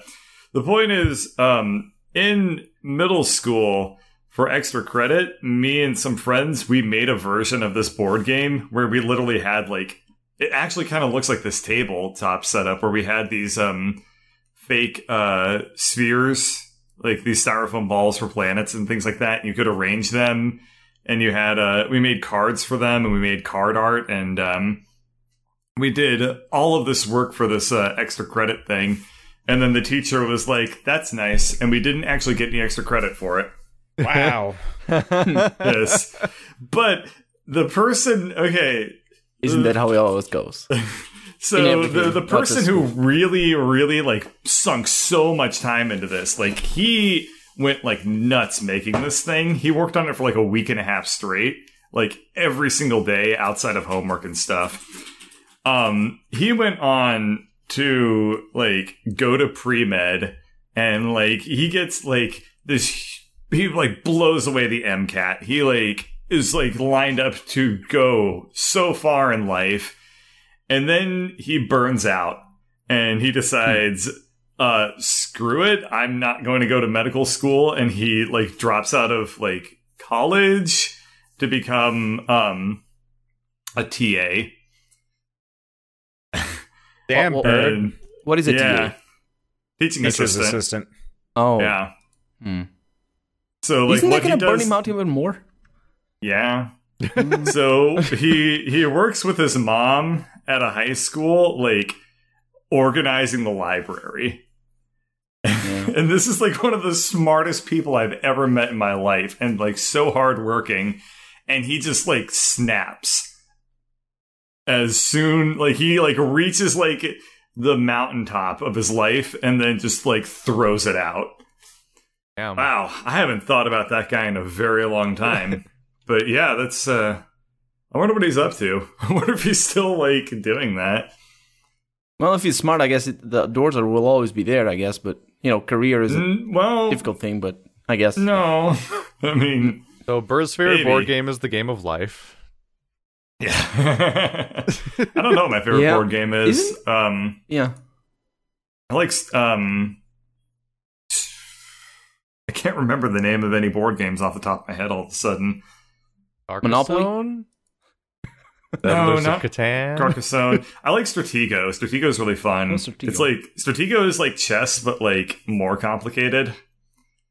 I tried Um, playing Stratego, but the only person that I could play with was my dad, and he kicked my And he ass so kicked your hard ass. I never Sure. played it again. Oh yeah, I never learned Yeah. how that game works.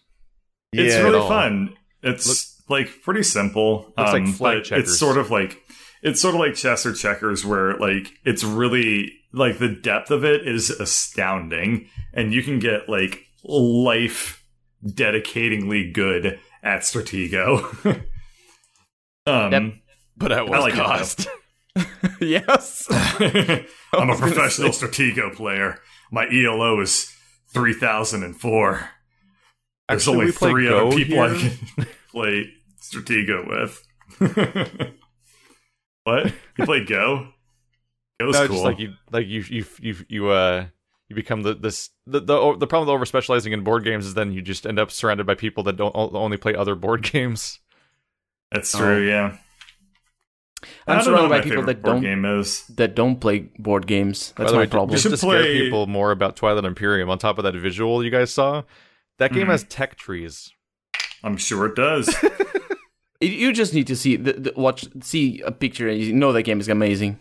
It's board gotta be. games basically became super inspired by video games and like they just become like really slow video games that you spend like $130 on We're in, the, we're in the middle of a huge boom for uh, bo- uh, board games because of Kickstarter. yeah there's so Kickstarter many is cool the ones best part. Uh, I mean, board games are like the best type of Kickstarter practically because, because they actually get finished well, yeah, because every Kickstarter product ever pretty much is uh it's either a video game where like, well, we promise we'll try to make this, we'll see what happens, and then other things like is a bunch of stuff where like somebody has an idea for a product, but they have to do like all of the R and D still and and creation of it and all that other nightmare stuff. You Mm-hmm. can create an entire board game and test it for years for free. yes yep because it's just paper. you just make it out of piece of pieces of paper yeah, and then you just have then it's like we need a Kickstarter for this game so we can like I don't know make art assets and then publish it.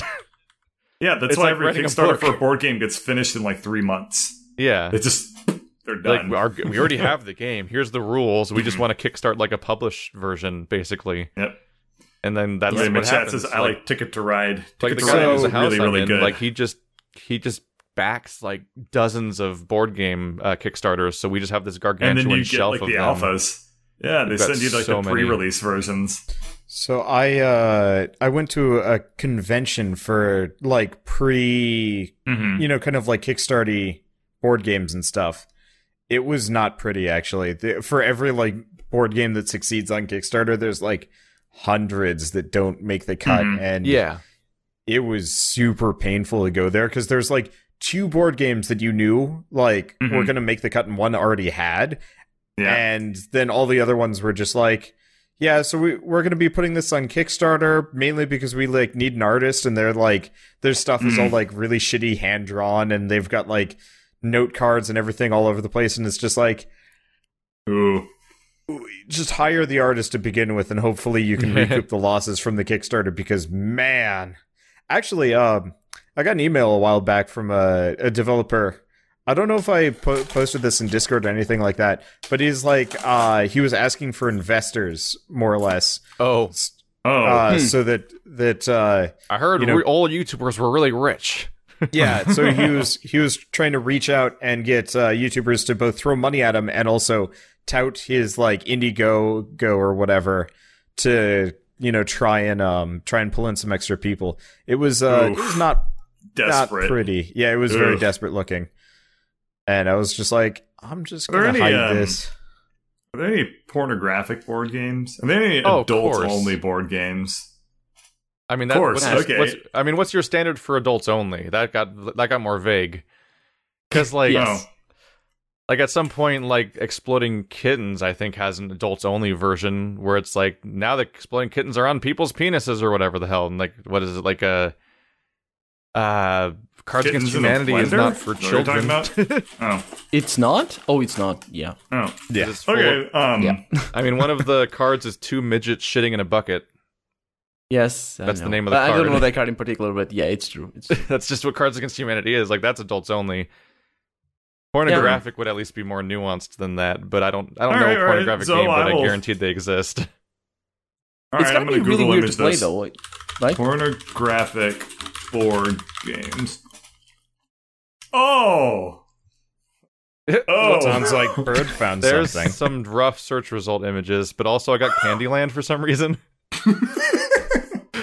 well I Is know it what- candy with an eye Like, land? no, it's just Candyland with the old guy going like, "Huh, thumbs up," and little kids and everything. Like, there's nothing. Oh new. Jesus! Yeah, you're right. There It's it is. just straight up Candyland. this one's called Booby Trap. This All right, one's that makes called Probably done with that topic. Bumps and Grinds. Oh, there we go. That sounds like a hot board game stuff right, right there. you guys keep talking. I'm gonna I'm gonna research this. You guys keep talking. I'm gonna do some research. Uh, should we do? Should we do another all for the question or something? Three point five out of ten on Board Game Geek. People Benjamin aren't Meyer big fans asks, of what do bumps and grinds. What are your guys' biggest pet peeves in video games and why? Oh, that's a good question. um Oh boy. save points. I hate games with uh, save points slash Checkpoints. checkpoints that are few and far between. Uh, Mhm. If you have to like go back through an entire level to like get to the boss or like wherever you died, it's just like really. Yeah. Um, uh, especially like kind of modern games that have like a Speaking of which, we'll be Mhm. playing Dark Souls later tonight. yeah. Well, so like Dark Souls has definitely gotten better. Like Dark Souls one, I would say is probably the biggest offender. Mm-hmm. the Undead Um, Settlement and the Duke's Archives. Yeah, Yeah. Duke's Archives is actually really short if you don't bother exploring. Bird and I went through that and it was like comical. Yeah, but, don't, Undead you, don't you have to replay all the way from the archives through the Crystal Cave all the way down to Seath every time you fight him? No, No. there's there's a There's a- bonfire there's right a before bonfire. the Seath staircase. Oh, Mhm. I don't You remember never that game found as well. Maybe I didn't. Okay. I don't know. It uh Maybe that was my life. I would say it was really hidden, but it was actually like super obvious. But you wouldn't think to like look there, so I don't know. I Um, just tou- just touching on that. I uh, I'm a ex- uh, I'm I'm really bad at. I, I really fall into save scumming. Uh, so I like when the Uh-huh. games force me to just have checkpoints. Uh, some of my like my favorite first person shooter uh, of all time is uh, Far Cry, the original one, and it didn't have uh, quick saves. It, it was um checkpoint system, and I enjoyed it because of that. And there's a lot of a lot of uh, roguelikes. We mentioned before Neo Scavenger is another one like that, where you can save, but if you die, you die. It's a perma permadeath situation. roguelikes are kind of a different monster yeah, it- entirely. it's different. Yeah, yeah. But I do Yeah. know what you mean. I just just wanted to. Yeah, Yep. System Uh, Shock 2 really raises the question between like save spots versus manual saving because like it has the BioShock system of there being like resurrection chambers in every level, and Mhm. yet you can also manually save and load like instantly anywhere you want. Yeah. So it's so you start questioning which one of these is actually the intended system for playing the game because they're both there, and you're Yeah, not it's sure what very they mean. confusing. It's very confusing. Yeah. Yeah. Um, I don't know. Uh, I don't think that there's some like one thing I can point to in general that annoys me in video games, like because there's something that really like, huh? Invaders. Unskip- Uh, Unskippable cutscenes. That's mine. Oh yeah, actually, uh, back to my pet peeve. Uh, peeve. Save points right before unskippable cutscenes Ah. is the worst. Especially when the cutscenes are long. I was playing uh Uh-huh. I was playing Digimon Cyber Sleuth a while back. And that was that was you know mostly good fun. But the uh there was one one time where uh, a bunch of people were like, "You need to play on hard mode because like easy mode's too easy and like you're getting the watered down experience." So I'm like, "All right, screw it, let's try it." And I was actually doing fairly well up until I hit the boss, who just one shot my entire team. Yeah. then I had to sit through. I imagine if like you had You'll never save hair- the digital world. Imagine if you had like Danny Sexbang as like a hair metal band guy that was like the most annoying person in the universe and he was like he would talk for like 10 15 minutes straight. Oh, goody. Yeah, Mm. that Oh, was goody. uh Beautiful. Yeah, we had a recent experience in Sonic Unleashed where uh, It would- you'd ha- you would land on a hex shaped platform, which is always like, oh, a big disc, time to fight, guys. So a bunch of uh, cutscene plays, then a bunch of enemies spawn in, and you fight them all. Then immediately you have to do a really awkward platforming section that's really iffy and has a bad camera and everything like that. So immediately we fall off a cliff and die. And lo and behold, the checkpoint was before that whole fighting part we did before the platforming Mhm. section. So every time you mess up the platforming, you have to redo the fighting part. right. But I've actually, I've had, yeah, I've, I've had fixed save points kill a game for me, uh, because I years ago I tried to play Persona Four for the first time, and Mhm. the game, like I was, I was lured in by the game's like hours and hours of story because it's like a visual novel for a very long time, and I was like, oh, I'm into this. Let's see what happens. And then you even do like scripted boss fights where you like you just get plopped directly into a combat scenario, fight it, and then go on with the story. But eventually, the game finally starts being a regular video game. Hours and hours in, it seemed like, where uh, you go through an actual dungeon from front to back, and the game doesn't really explain the uh, Mhm. dungeons very well. So when I got into a dungeon, I'm like, okay, I'll fight through a few floors, and then after a few floors, you get you get a mini boss for the first time Mhm. ever in an actual dungeon, and he just starts one shotting everybody, and I'm like, Yep. what's going on? yeah, like- so Persona games are like secret grindy games. So like you think normally you just play through the level and you fight the boss, but really what you're supposed to do is grind through, stop for the night, come back, grind through again like two or three more times, then you find the bu- uh, f- like Yeah. find and fight the But boss. the game And doesn't God, really this is like an contextualize SNES that very well. Jeez. The It- game doesn't it- really contextualize that fact. Like it's built into the game that like you have like two weeks to save the person, so every day you go Mhm. into the dungeon is one day in real life, so you have like tons of time. But naturally, you would expect to like hit a natural stopping point to, for you to leave and then come back. But the game just stomps You just you. reach the end. And your punishment is that the game has fixed save points, like back at your house or something like that, I think, or something like that. At least they weren't inside the dungeon. So if you spent an hour fighting your way through the dungeon up to that mini boss and get stomped, you you lose all of that with no warning. And me me being like the person that thinks it's like every other video game, I'm like, okay, I'll just try again, but like maybe try a Mhm. different strategy. And like, nope, get stomped, start the entire dungeon over again. And I'm like, after like the third time, I'm like, I don't know if I want to play this whole chunk again that I keep losing my Mhm. progress on. And so I never made it further than that in Persona because I just didn't feel like it, even though it's supposed to be a great game. Hmm And uh, it, it's one of those things like it, it would have been better if the game just had some w- better explanation of how that even works because I, I can work around how a game works, but I just didn't know. And it was a problem exasperated by the fact that it has, as we talked about, no save points because you have to Mhm. save at a specific location, which is something that's thankfully taken away in uh, Tokyo Mirage Sessions, a game I hate from the same people. But the one thing it did do right is you could, at any point that wasn't like a cutscene or a boss fight, like if you're just Mhm. walking around in any context in the real world or the fake world, you just pause, hit save, the end, and you, and you have like 20 save slots and you can save anywhere. It's great. every game should have that, especially JRPGs. Yes. Mhm.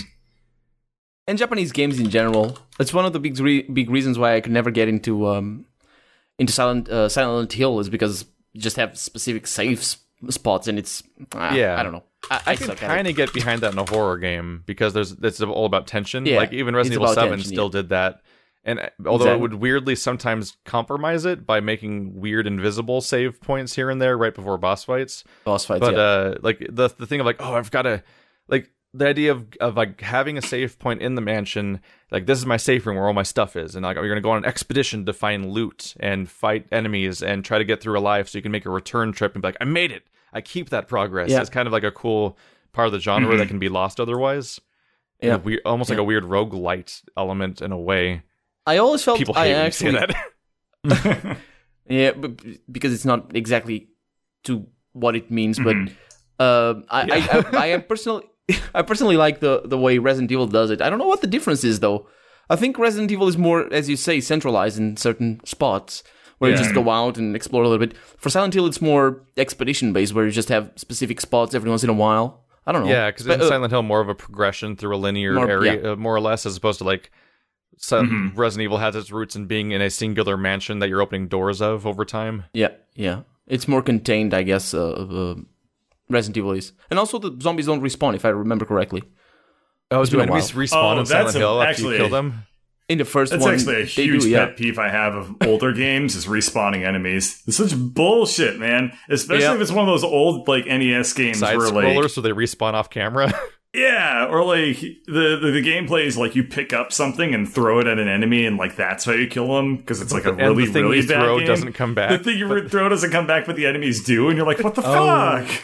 How Yeah. do I do anything? The go-to example of like that going to shit was in uh, the original the original Ninja Gaiden has this one jump where in order to make the jump you have to somehow deal with the fact that there's You're also right. an enemy in the jump arc, but you can Mhm. literally attack him and then mid jump have him respawn because of how the camera works, and he'll Mm-hmm. still be there to attack you. And like you literally, I just killed this guy, and the, in the middle of the jump I'm doing that I'm killing him Uh-huh. for, he's coming back because the camera slightly went past his spawn point. It's like a nightmare. Oh boy. That's right. I remember that from um, a speed run. I think I saw that happen to somebody, and he's like, "No, oh." It's like a super specific, like infamously like nightmare moment in Mhm. a level because it's just not, it can't be working as intended. yeah, well, it's just a nightmare. it, it is. They just didn't give a shit back then. yeah, people Yeah. cared Oh, less man. about making games back then. Like there was a period of time where you would just finish the project, and it was such a short project in many cases that it was just kind of the. It was just what it was. Like people didn't even oftentimes Mm-hmm. didn't even know what the right way to do stuff was in many cases, and so they would just make put stuff in places like somebody there was no playing right with level generator. Yeah, Yeah. well, I mean, it's like back. Have you like if you really think about how like the levels are structured in a lot of old games, it like makes no fucking sense, Yeah. especially if they're platformers. I think It's it's, part like, of why Mario why stood out this- so far, so much early on, is there was such a horrifying amount of thought put into their level design all the time. Yeah. Even like in the like they, they they had like really cohesive things that are like really kind of primitive and taken as obvious to us now. yeah, But like things like they they had like um you know the very first screen for example is totally taught to teach you that touching the mushroom is good and touching the goomba is bad. And like it's so well done that nobody realizes that that, that they put a huge amount of thought and design into that specific moment. Specifically because nobody had done it before. And Right. just they have to come up with that sort of stuff. Right. you had to tutorialize through play because putting text everywhere would just make like it would actually have trouble fitting on the disc. on the disc, yeah. That's why Wasteland One, like whenever you got to story stuff, it'd be like now refer to the manual to find out what this guy's saying in the story because we can't Oh, fit it in the you're game. Right. They Yeah, did that's- do that back in the day. There was Yep. a, there was an era in video Yeah. games where text was too much data. Yeah, you But had to wa- like flip to a manual to read the story. That's Can you imagine a true. Bioware game existing in that era?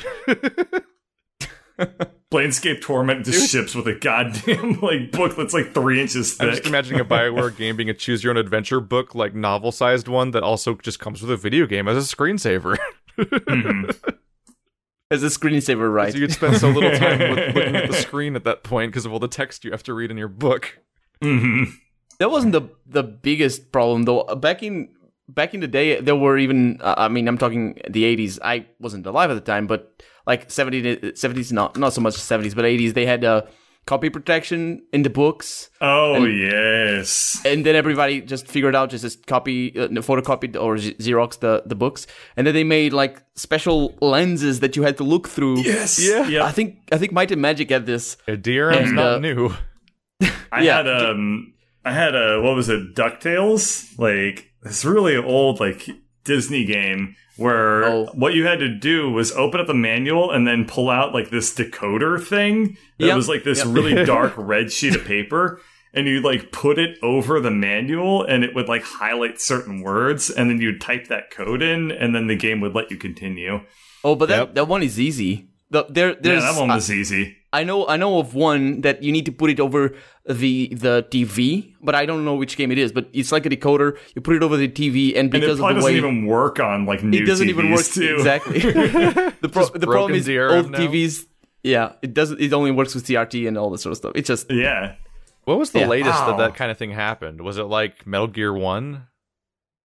Like in order to continue Oh, the yeah, story, because look up Meryl's get- codec number in the manual. As a kid, Uh, I never questioned that. Well, I thought it was weird.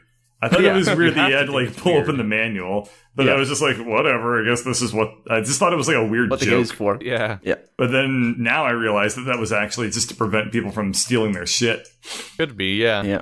Although, although with the other part, like they also have you unplugging PlayStation controllers to continue a boss fight, so he might have just been having fun for the for the sake of it. That's or maybe, what I thought. or maybe even Yeah. satirizing it on some level, Mhm. Like That's in a like weird kind of what my Fractions thinking kind of way. was. Yeah. Are you Speaking talking of, about when are you gonna play Frog Fractions, Keith? Not Keith. Wander. Don't mention that game. I'm gonna waste my time again. I don't know. Someday. There's always I'd- tomorrow. I'd like to, but Not in Wanderland. Put it off Yeah. forever. Wonderland is covered in games. hmm Never, never put off anything for tomorrow that you could put off for the day after tomorrow. I'm good at that. Did Damn, everyone get their deep. pet peeves? out? Oh, I didn't. Oh, I, fr- I never You mentioned didn't. one actually. Uh, I hate padding, like severely hate padding in video games. When a game has finished iterating on its ideas and then just creates 17 rooms of consecutive repeat of the existing idea instead, I I get really displeased very quickly. And so like that's for me lately and people have been arguing with me about this lately, but I stand I still like I I just just it's my it's my opinion to stick with, I guess, is that uh I've been playing through Nioh, and as I, I think I mentioned this last podcast, like the way it contrasts against Dark Souls is that when you play a Dark Souls game, very consistently, all five Souls like Soulsborne series games have all been so good about pacing, like almost horrifyingly good at pacing. Like you go through the stuff and like they will just use a thing in like three ways, and like this that's our ideas, and they move on with their lives, and you go on to the next area, and like they so rarely waste your time with without with, without some form of iteration on their ideas and. So like the games are surprisingly short, especially when you played them before and you're replaying them. Uh, but they're, they're so cool to explore for that reason. Whereas Nioh, once you're like a third of the way through the game, every level starts to feel like the same level, or and sometimes is literally recycled versions of the same level played backwards. And you just are fighting the same enemies in the same context. Like they're not even recyc they're not even like remixing their placements and groupings to make them interesting. Like being like, oh yeah, well you've never seen this combination of enemies before. Like that's not happening and it's just it's just more game for the sake of it and that's always that's a bummer like i play uh I, I i'm disappointed when i play a game like like uh every game i've played so far in the tales series where every mm-hmm. time like they they have all this all this attention to like their story arcs and their character interactions and all their skits and so much writing goes into those games. And the boss fights are every single boss fight is a unique character model you've never seen before and that is that in itself is a cool detail. But every dungeon is like one room repeating over and over again as if they had a quota to make it exactly like 90 minutes long or something if you play through I it have from front no to back. idea where that even came from from them because like I played Symphonia and the dungeons were all unique, Yeah. uh, with like interesting puzzles and whatnot. And I got to Zestiria and I'm just like, that's it, Yep. really? Yeah, Tales of Assyria, Tales of Berseria, Tokyo Mirage Sessions, uh, Persona 4, like every dungeon would be one hallway or room repeating or alternating just over and over again for like 90% of the content. And I'm like, but this Oh, is the body bad. of the game. like I get, Ow. at least in JRPGs, the fighting takes place in an alternate reality where you do a turn-based fight thing that's separate from the level design. But like, Mm-hmm. you want to have a level to explore. You never want to have that Pokemon problem where you're walking through a nondescript cave and you have a random encounter, and then you're like, "Oh crap, which way was I going?" Because everything looks the same, and then you go back out the entrance of the Pokemon cave, and you're like, "What? No, I have to start Oh, over. wow. I couldn't You tell where I was described a problem that I forgot that I ever had. yeah. It's, But what a problem it it's when your content is so nondescript, you literally can't tell when you get turned around. Like that's such a bummer to me. hmm Yeah, that actually ties it. Uh, Keith, you asked me um, before we started the, the podcast if I Yeah. had something uh, something to talk about, uh, and didn't I didn't, and then I thought of something uh, cheating in video games. Yeah, I was going to bring Um, that up when you talked oh, about save scumming. yeah. I was going to transition to that because you you and Wander can get along with this. Like when you have the moment of like, I'm not quite getting having fun with this game, so let's flip that switch there, and now it's this game. Exactly. Yep. Oh yeah, I will. I will cheat flagrantly if it means actually enjoying More myself. fun. Yeah. Well, like uh with uh I guess with Dark Souls 1, we were cheating up constant humanity because like I don't want to like suddenly have our co-op series dry up because we're totally out of humanity. I guess yeah, let's go what to am punch a do? bunch Just of like grind for fucking humanity for like 45 minutes just to that's try what happened to our Ornstein Bloodborne Smo series. again? We literally ran out of the currency you used to summon each other. yeah, they they fixed it I'm, eventually. I'm a very busy man. I don't got time for that shit. yeah. The thing is, if uh, I think games are such a complex medium that parts of it you might enjoy and other parts you don't, but they come as a full package. Yeah. If you get you, if you're given a, a choice to just toggle God mode, and that's how Oh, I yeah. got through Skyrim uh, the the first time I played through the game. Yeah, like people then I- balk at it, but there's a reason why narrative difficulty was added to Mass Effect 3 because some people just want to kind of Exactly. sleepwalk through the combat and get back to the part that everyone actually buys Mass Effect for.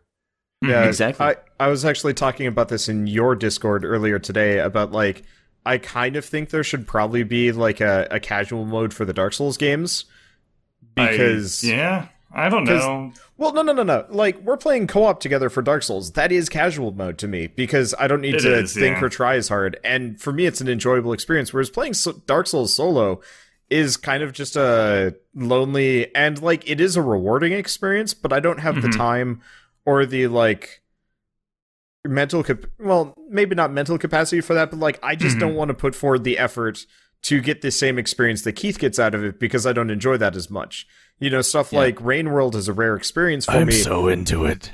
yeah i know I think that the And- whole point of Dark Souls, though, is that like if you go it alone, it's unnecessarily hard. yeah Like, it- but, in a weird way, I think it's a game about friendship.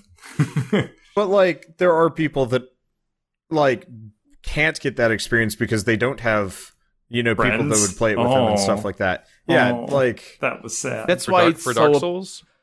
yeah that that's why it's so popular on YouTube I mean, because people don't those- don't want to play through made a- it, but they still want to enjoy it. That's actually someone, true. Someone A made a lot really strong argument that. at some point that like Dark Souls is all about this sense of camaraderie under like fire, basically. Because even with if you don't have friends to co-op it with, like the game is built around other people helping you beat it. Via Yes. Like good th- there's messages all over the floor that are both reliable and unreliable. There's people who you can have summon into your game to help you. There's even Mm-hmm. a, a covenant based around defending you when someone invades you. And then Yeah. there's like this inherent vagueness to all the mechanics that encourages people to connect to each other online and create these Mm-hmm. shared resources, which is why Dark Souls has like the most comprehensive wikis I've seen for most games that aren't like I don't know Pokemon or something. Like it's That's actually 100% my takeaway for the game is that it's about that shared camaraderie. yeah, like it's the it's a game that the community beats basically, Yep. even if you play it alone. It's kind of like golf. You're playing the course, Yeah, not the like not the people. at some point while playing through a Souls game, you look something up. There's Mm-hmm. some detail you need to find externally to the point where every game has a borderline impossible to find hidden area that most Mhm. people end up ha- like finding because they're like, oh well, there's a list of bosses and I haven't found them all. Where are they? Like Mhm. the the the was it uh it's like the equivalent of like Ash Lake in Dark Souls 1 where you had to beat down multiple Yeah, hidden yeah. walls to get to a place or like the weirdness that is that would is have like I like, never would have found the, Ash the, Lake. the garden, the, the Mad King's garden or whatever in yeah, Dark Champion Souls 3. Gundyr in 3 or Yeah. uh what is it um there's some really weird stuff in two also, but like uh Oh yeah, there is. in a, like the, how do you, I can't even remember it right now, but in Bloodborne at some point you have to find an invitation somewhere, then take it to an obscure crossing somewhere else in the map, and it takes you to an entirely unique environment that's like instanced off from off from everything else in a way that makes it feel like the Artorias of the Abyss DLC for the first game, and it's just in there, just waiting for you to not find it. I think it's fan- uh, One way to put it. I think it's fantastic that there are still games like that because that's such a old school sort of making uh, sort of way of making games. I think where because that's inherently around. It's as you say about sharing uh, sharing uh, knowledge of the game, Knowledge. but it's also about replaying through the game so many times that you just you know on your thirtieth pass through the game you just "Hmm, let me try this and you find something completely new. Yeah, it, bring- it brings old back games were- used to be schoolyard like that. chats basically. Yeah, It does. If you yeah. hold your Game Boy upside down and you mash the B button, you can get a 70% increased chance of capturing Mew. Yeah. It's just Everyone had dumb stories about oh how shit! I'll be right back. everyone had dumb stories about stuff you could do to your Game Boy to somehow increase your chance of catching things when you're when you throw the Pokeball, and none of them down were true. B, down B, down B, yeah. down B. I, I still do that. I still do that. It gives me something I- to do, man. every Yeah, I, I would. I would human. roll the uh, the D pad, and well, holding Oh, A yeah. or something like that. Because what are you like- what are you gonna do? Not do that? Like you're just gonna watch it? You freak? No. Down and B. Roll the D pad. Yep. The only thing that worked was blowing on the cartridge. That's the only one that everybody knew instinctively. It's so bad for your cartridges, though. No, I think it actually. wo- I, I don't know if No, it, if it it didn't didn't work. no, it's Um, really bad. it didn't work? It, Yeah, it's it it's does not work, good for but your. it's bad for them. Doesn't No, rust okay, them? uh, It rusts the contacts. Oh yeah. it, it doesn't work. Uh, no. what does work is actually uh, you taking it out and putting it back in because Ah. Yeah, it that uh, gets the too. schmutz off of the uh, connections, Mhm. and so everybody always thought it was you know blowing on it, but in reality, it's just the It's just the of taking taking it, it out yeah. and putting it back in that does the trick. Unless, of course, you Okay. actually have crap in there, at which point you dirty animal. That was universally everyone's solution. Still, like everyone I- independently in the pre-internet world, everyone tried that same solution. But that's normal. I mean, it's blowing works for everything. Is it Yeah. too hot the food that you're eating? Blow on it. oh, does it hurt? Blow on it. it's a natural way of trying to clean out a thing that's a cavity that you can't reach with anything. Exactly. I like to use my NES to hold my sandwiches in between games. I'm gonna play Super was- Sandwich World. That, that reminds me of when when games became digital only and people could just not buy discs anymore. Like there was all those like cup holder jokes about the disc tray in, in console ga- consoles now. Yeah, yeah. I remember those. Did anyone have Oh, a to voice? I don't remember if we got through everyone. I, uh, I, I think we got through all of them. Yeah. I hate video games in general. Yeah, that's your pet Yeah. peeve. That's yeah. The pet problem is that they they exist and they yeah, need the stop. problem is I would like for them to not exist anymore. Can you imagine, any more questions? Can, can you imagine a game without a, wor- a world without video games? Because the internet in itself is so. I mean, the people that made the internet were geeks. They are the ones that created video games. The, the internet exists because of video games for for a lot of part. It's porn half, and the other part is video games. But it's I think the you internet imagine? exists because they wanted to make missile launches go smoother. Mm, well, that's the origins, but the like MMOs played such a big part in, in developing um, the internet as we know it today because they exist previous to the internet. Yeah, it's it's it's kind of interesting. I should look into this, I guess. yeah, the I didn't. I never thought of that. back I think I don't I don't know names, but I think it's back in 1992 or something. Uh, there was one in particular. Was it EverQuest? Was it Neverwinter?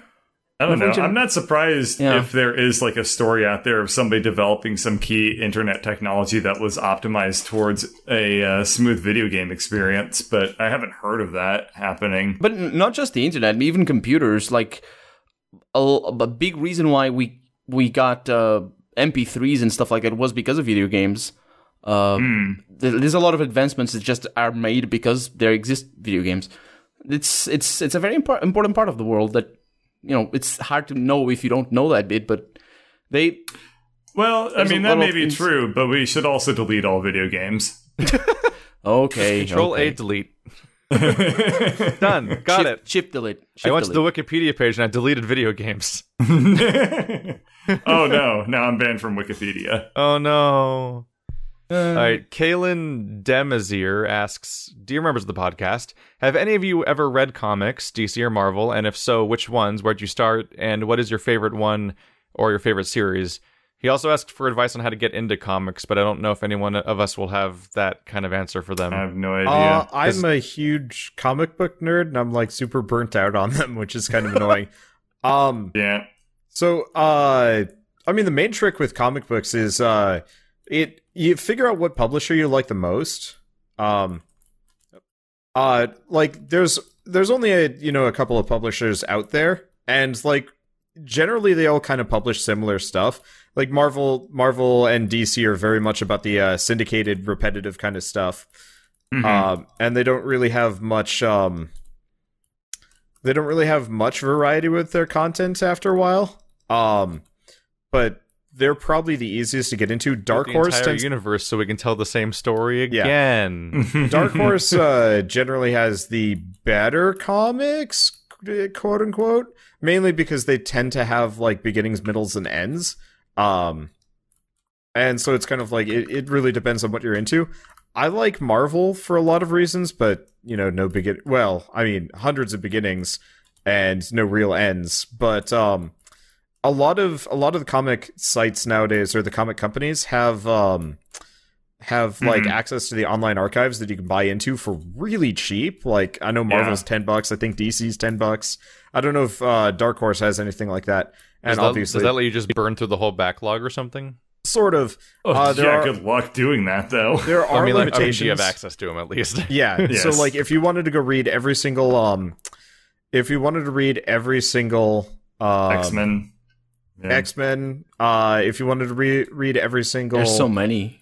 Yeah. There's There so tons. many, Uh if you especially in the Yeah. 80s. hmm if you wanted to read every single um uh Spider-Man, pretty much everything. The exception Mhm. is they don't um they don't have uh like more recent comics if that makes sense. Like if you're if you're looking Mhm. for like last month's you know Right, uh, right. Then you're supposed to buy it. Yeah, then you then you have to buy it, and they will sell it to you through those sites too. But uh, yeah, Dark Horse. There's supposed to be a really weird uh, thing going on right now with comics modern modernly, especially with Marvel, especially because they are now owned by Disney. And what's supposedly what's going on now with Marvel comics specifically is that they don't really care how well they do. And they just throw ideas around because basically at this point, the Marvel It's as a a whole, pipeline to make so much of their money comes from comics. Yep. So little, so little money comes from uh, comics that they don't really care anymore. So they just throw ideas around just to basically workshop future movies. Mhm. And that's Ah. basically the entire point of comics now for Marvel is that they're just a subsidiary of a fu- of being a future movie script. Wow. I think I I think uh, I was I, I don't know about Dark Horse. I mean, I'm from Portugal, so comics are going to be different here. But uh, the only American comics, apart from Calvin and Hobbes, which I really love, um, the only American Asterix and Obelix. I don't know that reference, but I, I read it in Oh, Portuguese okay. though. Um, But uh, the uh, the only one that I read was in actually a, a Spanish translation of The Dark Knight Returns, uh, Hmm. and I'm looking it up, and it's from Frank Miller, which I recognize the name. Of. yeah. Dark Knight Returns is great. Yeah. I love that one. That was amazing. But I never got anything like it because the European comics are different, just fundamentally different. Even serials are. Uh, it's not. It's it's completely different. I get. I find. I I'm a, I'm a big fan of um, um, Blake and Mortimer. Uh, but that's I don't know if it's still going. But it's old school stuff here from from France. I think actually that's from Britain. Uh, but uh, if you're uh, touching on what you're saying, um, Wonder, the problem is there's so much to read but if you stick with the clothes stuff because the dark knight returns is, is a it's just a single story. It's it's it's there. It's all there from start to finish. Uh, if you stick to that and you just want to start somewhere i think that's that's i find that that's a good place to start if you can then you know proceed with your hobby of, of reading comics i suppose maybe Yeah, for me, I I've just got that one. I've got super limited exposure to superhero comics because of the daunting nightmare nature of them, and because their continuity gets so convoluted that they always inevitably lead to something very stupid happening in the story as a result of its own continuity. Like the Eldritch especially gods always. especially when people do an idea and then like that idea is not popular, so they have to retcon the idea with really bad ideas, like the the Mhm. Spider-Man clone saga, Yeah, there's a lot which of was those. a thing that happened. So Yeah. for me, my superhero comic exposure is is standalone is a standalone spin-off compendium type things like Old Man Logan. But Mhm. by and large, I, I only really like to read instead non superhero comics that are standalone books you just get as a single thing and it's over forever when you're done with it, like Scott Pilgrim or V for Vendetta or stuff like that. yeah. And uh, the only long term comic I read is Walking Dead, Hmm. and that's just it's just a weird story, and I want and I just can't stop following it because it's it's. I, I think I've talked to you guys before about what I like about Walking Dead over like normal zombie stories. Is that like it? It's like the Mad Max of zombie stories because instead Mhm. of like every zombie movie ever is like here's the apocalypse happening will they survive these like three days after everyone becomes zombies and then then the, the, the credits roll when everyone dies or some magical cure happens or they escape the city or something like that but Mhm. in walking dead the main character is in a coma during the outbreak and wakes up after it and the entire story for years and years is one is exclusively not the part of that you hear in every other zombie story and it's this mad max style like world the world's down and it's just people surviving this apocalypse for a ridiculously long time. I, I can totally relate with, with that appeal. That's one of the reasons why I love Fallout so much. Oh, the original ones Mhm. were a little bit stronger on that one. Just it's about the new world, not the the old one. But it's also it's still pretty cool when you go back and just see what was lost every once in a while. I I, I don't have experience with the the um, Walking Dead though, so I can't really say. But yeah, Hmm. just people surviving in a new reality. That's yeah, I, I can relate to that. There's also like webcomics and stuff like that, but they kind of come and go, and it's very hard to. I That don't you know. now Yeah. web comics are a place to look for strange long term comics. yeah, they are. I mean, Mhm. there are some really good web comics out there. It's just the problem is since they're um always done by you know self-employed labor am- of love type of yeah, thing. it's it's, Mhm. it's labor of love, which results in Which means they never want to Oh. put out pages till they're totally done, and you get like 12, 12 pages of lackadaisy a year. yeah. Well, Lackada- Lackadaisy is uh Mhm. was always kind of a special exception, just beyond that. But um, Mhm. How ridiculous is its modern art? Oh my it's god. absurd. Yeah, haven't Lackadaisy is at this. amazing. Lackadaisy is like one of the best drawn comics I've ever lately. seen, period, let alone just on the internet. But right up there is a Oh, Kill Six right. It's this Yeah. thing. Oh my god. Yeah, and these then right- things right up always there- look good. Right up there with Lackadaisy is Kill Six Billion Demons. Is a Mhm. ridiculous webcomic with a ridi- an insanely convoluted, like self-important story of this entire world realized by its author and crazy art style, and it's it Mhm. just keeps going. like the you go you go to the internet for labor of love stuff that no pu- publisher is going to like mandate where storylines go or care about like what's popular with the audience and like just wacky stuff will start happening but it might never get finished because it's Yeah. one person making a thing Oh Yeah. Jeez. that's the trade-off Wow. you get But but then again, I, the the never get finished. That's not really a problem. That ex- that's exclusive to uh, webcomics. You can Yeah. you have that everywhere else. Prequel Yeah. Adventure hasn't updated since October 31st. I should message Kazerad. Yeah, Dude. I was gonna go check that out, and he uh oh crap. which comic and uh a prequel adventure. It's uh Bird Bird's friend actually Yep. uh has a comic. And it was a comic that I read for a while up until his updates started It's getting, another cat getting a little person. bit smart. Yeah. Yep. Uh, it's it's based on Morrowind, right? yeah. Uh, Oblivion. Oh, was it Oblivion? Okay, it was. Yeah. it was hard for me to oh god talk about labor of love it's an animated comic Yeah, Yes. it's It's it- a it's Homestuck inspired. Oh, boy. Um, uh, it's actually not Morrowind. bad. Like it's decent. Yeah, I'm You, really proud you'd of him think for it would doing be like it. a little bit uh, cringy or anything like that, but it's actually like a really solid thing. The only Mm-hmm. notable exception is uh, He hasn't updated since October 15th, 2015. s- well why I- Oof. let's see if we can make the two years he hasn't updated since like a couple months after Col- colonel started his channel for just context of like age I killed him. I Damn. killed his work. you are him Good job. Oh, Good no. job. Somebody had to do it eventually. He'll appreciate me saying that. or we were really close, but I haven't spoken to him in like a couple years now. I got very busy with school and uh, just kind of fell off that radar. So I Alright, got five I- minutes. I think, Anything it's, to I wrap think we're things right up about with? ready to close it. Yeah. It's like 2 do we a.m. want to in the hear morning another for wander Colonel. farting story, or Yeah, do we want it's a little- to do you want to end on late. something better? Um, I mean, not wander farting story, but I've been going to the gym daily for the past like two weeks now. Yeah, how's that working out for you? I'm Daily. so Jesus. hungry all the time now, and it is You're so you're so hungry that you ate Shell. That's why she's not here. like You should yesterday. you should I- probably explain why Shell's not here. I forgot to ever Yeah, bring yeah, that up two uh, hours oh ago. yeah, good point. Shell, Shell's at Toricon, uh, anime Yeah. convention in Rochester, where Conventions. You guys go Yeah, to oh, oh, I thought three of those a Toricon month. meant uh, it was about like Hebrewism. How many Ah, conventions do you guys go per year? um, we used to go to like six. Uh, but since we moved to Kansas, we've kind of rolled that back. It was a lot easier when we were in uh, college because one of our friends literally like that was how she makes her living Mhm. and that's how she paid her way through college and she did like Mhm. you know sexy anime boys kissing and stuff like that and like there's a huge market for that and so she would just make you know the hundreds if not thousands of dollars doing that and we just kind of follow along you know watch her table and maybe sell you know a couple hundred dollars worth of random artwork slash like pokemon buttons because uh we're both really good at drawing like adorable pokemon which is comically easy um but now we've just given them brought Disney it back eyes. down to two. Uh, yeah.